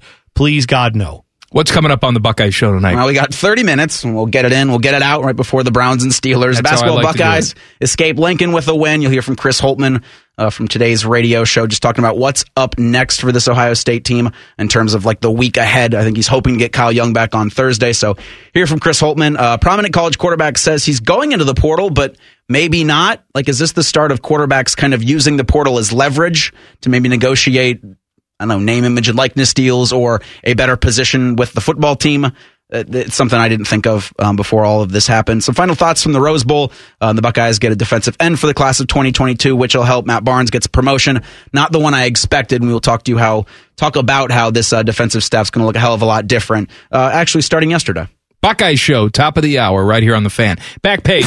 The back page. The back page with Common Man and T Bone. Sponsored by Care Heating and Cooling. When you need a company you can trust, call 1 800 Cooling. Bone. Well, Mike, a few news and notes here. I did see this first of all. I did not know this was coming to Columbus, but I think it's cool. The NHL Black History Rolling Museum scheduled to make a stop in Columbus January 10th and 11th. So a week from today, I guess, and tomorrow. Uh, you can get more info on this at NHL.com, but I'm sure the Jackets will have some info on it too. But it is a basically a mobile museum that celebrates black achievement in hockey and looks back at some of the pioneers and trailblazers who helped shape the NHL. So very cool stuff there. It's free for all ages. So if that's of interest to you, keep an eye out on them. Sure, the Jackets, you know, social media accounts, they'll have more info for you as that comes up in the next few days. Uh, also, I saw that apparently there's a study that's been done by some researchers. Uh, I'm looking at this. It looks like a university in Israel where they've come up with a motorized vehicle, like a little cart with wheels on it. It has sensors in the cart, and there's a tank on the top of it filled with water. They put a goldfish in the top. Researchers say this goldfish was able to, after a few days, figure out that if it swam to one end of the tank, the cart would move. It tracked the fish's movement in whichever direction if the fish pushed to the boundary of the cage or the of the box, it would move the car. And then if it switched and went the so other the way, So the fish got hip to the jibe They- that it could drive this thing. they said they have now they believe that goldfish can navigate a vehicle with this technology and they actually put objects in front of it and it went around the objects Stop. This is one of my pet peeves. Stop empowering animals. I don't Because animals are going to get to the goldfish. point where they rebel. ag- Have you not seen Planet of the Apes? Mm-hmm. They're going to Right. rebel against us. It's like what what is this one goldfish going to do? It's not about this one goldfish. Just it's the about first the one. millions and millions of goldfish later that will eventually Yes. will this will This become a toy. goldfish's name is Caesar. Two years from now, every kid will have a goldfish car, and then all the goldfish will start mating because they're getting cars. They're going out to the drive-in. They start watching movies And and, then doing one things. day it's, I don't want to drive your car anymore. Right, and you're like, exactly. oh my God, it can talk. Yeah, exactly. So don't do that, especially if you come into like a large sum of money. Do not fund research like that. Speaking of large sums of money, Powerball lottery jumps to over five hundred and twenty-two million dollars. Yeah, but after taxes, what is that? Well, I always I think it's funny. I know you're like this, Mike. I'm like this too. I'll see that number and go, I should play the lottery. Every As time. opposed to Every time. all the other times when it's like, oh, it's only twelve million. No, but this won't time it's for real. This will happen. Oh, I, I, and I get locked into it. I think it's happening every time I buy that ticket. I think, what am I going to do with all this money? I got to figure it out. Buckeye show's coming up next. Browns football at 6:30. We'll see you tomorrow. Common Man and T-Bone on the fan. Fan traffic. From Meister's Bar Traffic Center. Good evening. Watch out for an accident still causing slowdowns on James Road north of I 70. Plan on some heavy backups as things continue to clear, about a 10 to 15 minute delay in the meantime. Traffic report is sponsored by Wendy's Hot and Buttery Breakfast Sandwich. It's better breakfast o'clock at Wendy's because it all starts with a better biscuit. Get hot and buttery Wendy's breakfast biscuits made with oven baked bacon or savory sausage, fresh cracked egg, and cheese. So don't risk your biscuit, get Wendy's instead. Limited time only at participating U.S. Wendy's. I'm Leanna Ray with Fan Traffic. Was talking to my annoying friend, Duchess Kumquat. She was retelling a very dramatic story about how her and Lord Beaverqueef were stuck sleeping in a very hot room because their janky air conditioning unit took a crapola. They were so hot and sweaty, it took them out of the mood for getting hot and sweaty. Don't be like Kumquat and Beaverqueef. Call my friends at Care Heating and Cooling. Care Heating and Cooling. Call 1 800 Cooling or book an appointment online at careheatingandcooling.com when you need a company Beaverqueef can trust. the Lindsay Honda Studios. Honda makes the cars, Lindsay makes the difference. Visit lindsayhonda.com. WBNS FM, HD1 Columbus. The Fan. Hey, Common Man here. I know what you're thinking. This guy again. But we have some special bonus stuff for you. Sponsored, of course, by our friends, Care Heating and Cooling. Call 1 800 Cooling when you need a company you can trust. One is angry, the other one is bald. What do you think I mean, bald? Bald! Bald bald! Here's Man and Bone. I want to point something out. All right. I too would be bald if I don't if I didn't take these pills every single day. I've been taking the Propecia pills or whatever the generic is called now Yeah. for almost 20 years. It's called amateur Pisha. I didn't think about it for a second. Good job. And I'm so terrified that if I stop taking these pills, like my hair will just fall out in one day. All of it. Yeah. Well, it was funny because we were watching last night. I had the NBA games on and uh, ESPN. I'm trying to remember who was alongside uh, Richard Jefferson. I Richard I. Jefferson. Yes. Uh, maybe I don't remember. It's one of the bald re- guys that does ESPN broadcasts, whatever. And so Richard Jefferson is obviously shaved head. This guy also shaved head. You know, probably trying to forestall the inevitable. And Melissa's like, "Wow, man, everybody's just you know out here not embracing their baldness." And I'm like, "You're I I too shave like I don't let it grow long. I don't have like the you know coconut with a Hulu skirt you on it. should. Like, no, I'm not going to do you that. need a different look. And you can't shave it all the way. no, You I can't be totally bald. You look like a Klan member. Thanks. You, Thanks. you would. You would look like a total I mean, Klan member if you were totally bald. I would think you look like a Klan member if you show up with a hood on. Like that makes you. Yeah, but don't you just stop? what am I now. supposed to do? I'm bald. Like I just You have that look to you. a fat white guy. Who's bald? No, Is there that are it? other white people who can pull it off. I'm just saying that that's not something you could pull off. I don't think. No, I have like shaved it all the way down. It's too much maintenance. That's I don't know if people realize that's a lot of shaving. That is You got to do it every day. Yeah, oh yeah, to get the to get the cue ball look. Yeah. like I have the stubble going, and sometimes it gets a little longer. Then I have to shave it back down. But the the cue ball polished dome thing, that's a whole nother level. Like Stanley commitment. Tucci. Stanley Tucci is a white guy, but he can pull off the shaved head look without you looking at Stanley Tucci like, oh, he's going to burn a cross on somebody's lawn. But you're You, saying- I, I think you're people saying get the wrong impression. You would accuse me of it, even though you know me and know I would never do something right. like that. I know. I know. I've known you the- for years. That's bad. but I would just yell Well, racist at you and run away. Well, I'm glad I don't shave my head all the way down. Then is it okay where it is now? Because Oh, I just fine wanna, now. Okay, good. I yeah, just want to make sure. like every other fat soccer Yes, loving guy good. right I now. don't, I don't want to give off any vibes that are not accurate. So good. All right.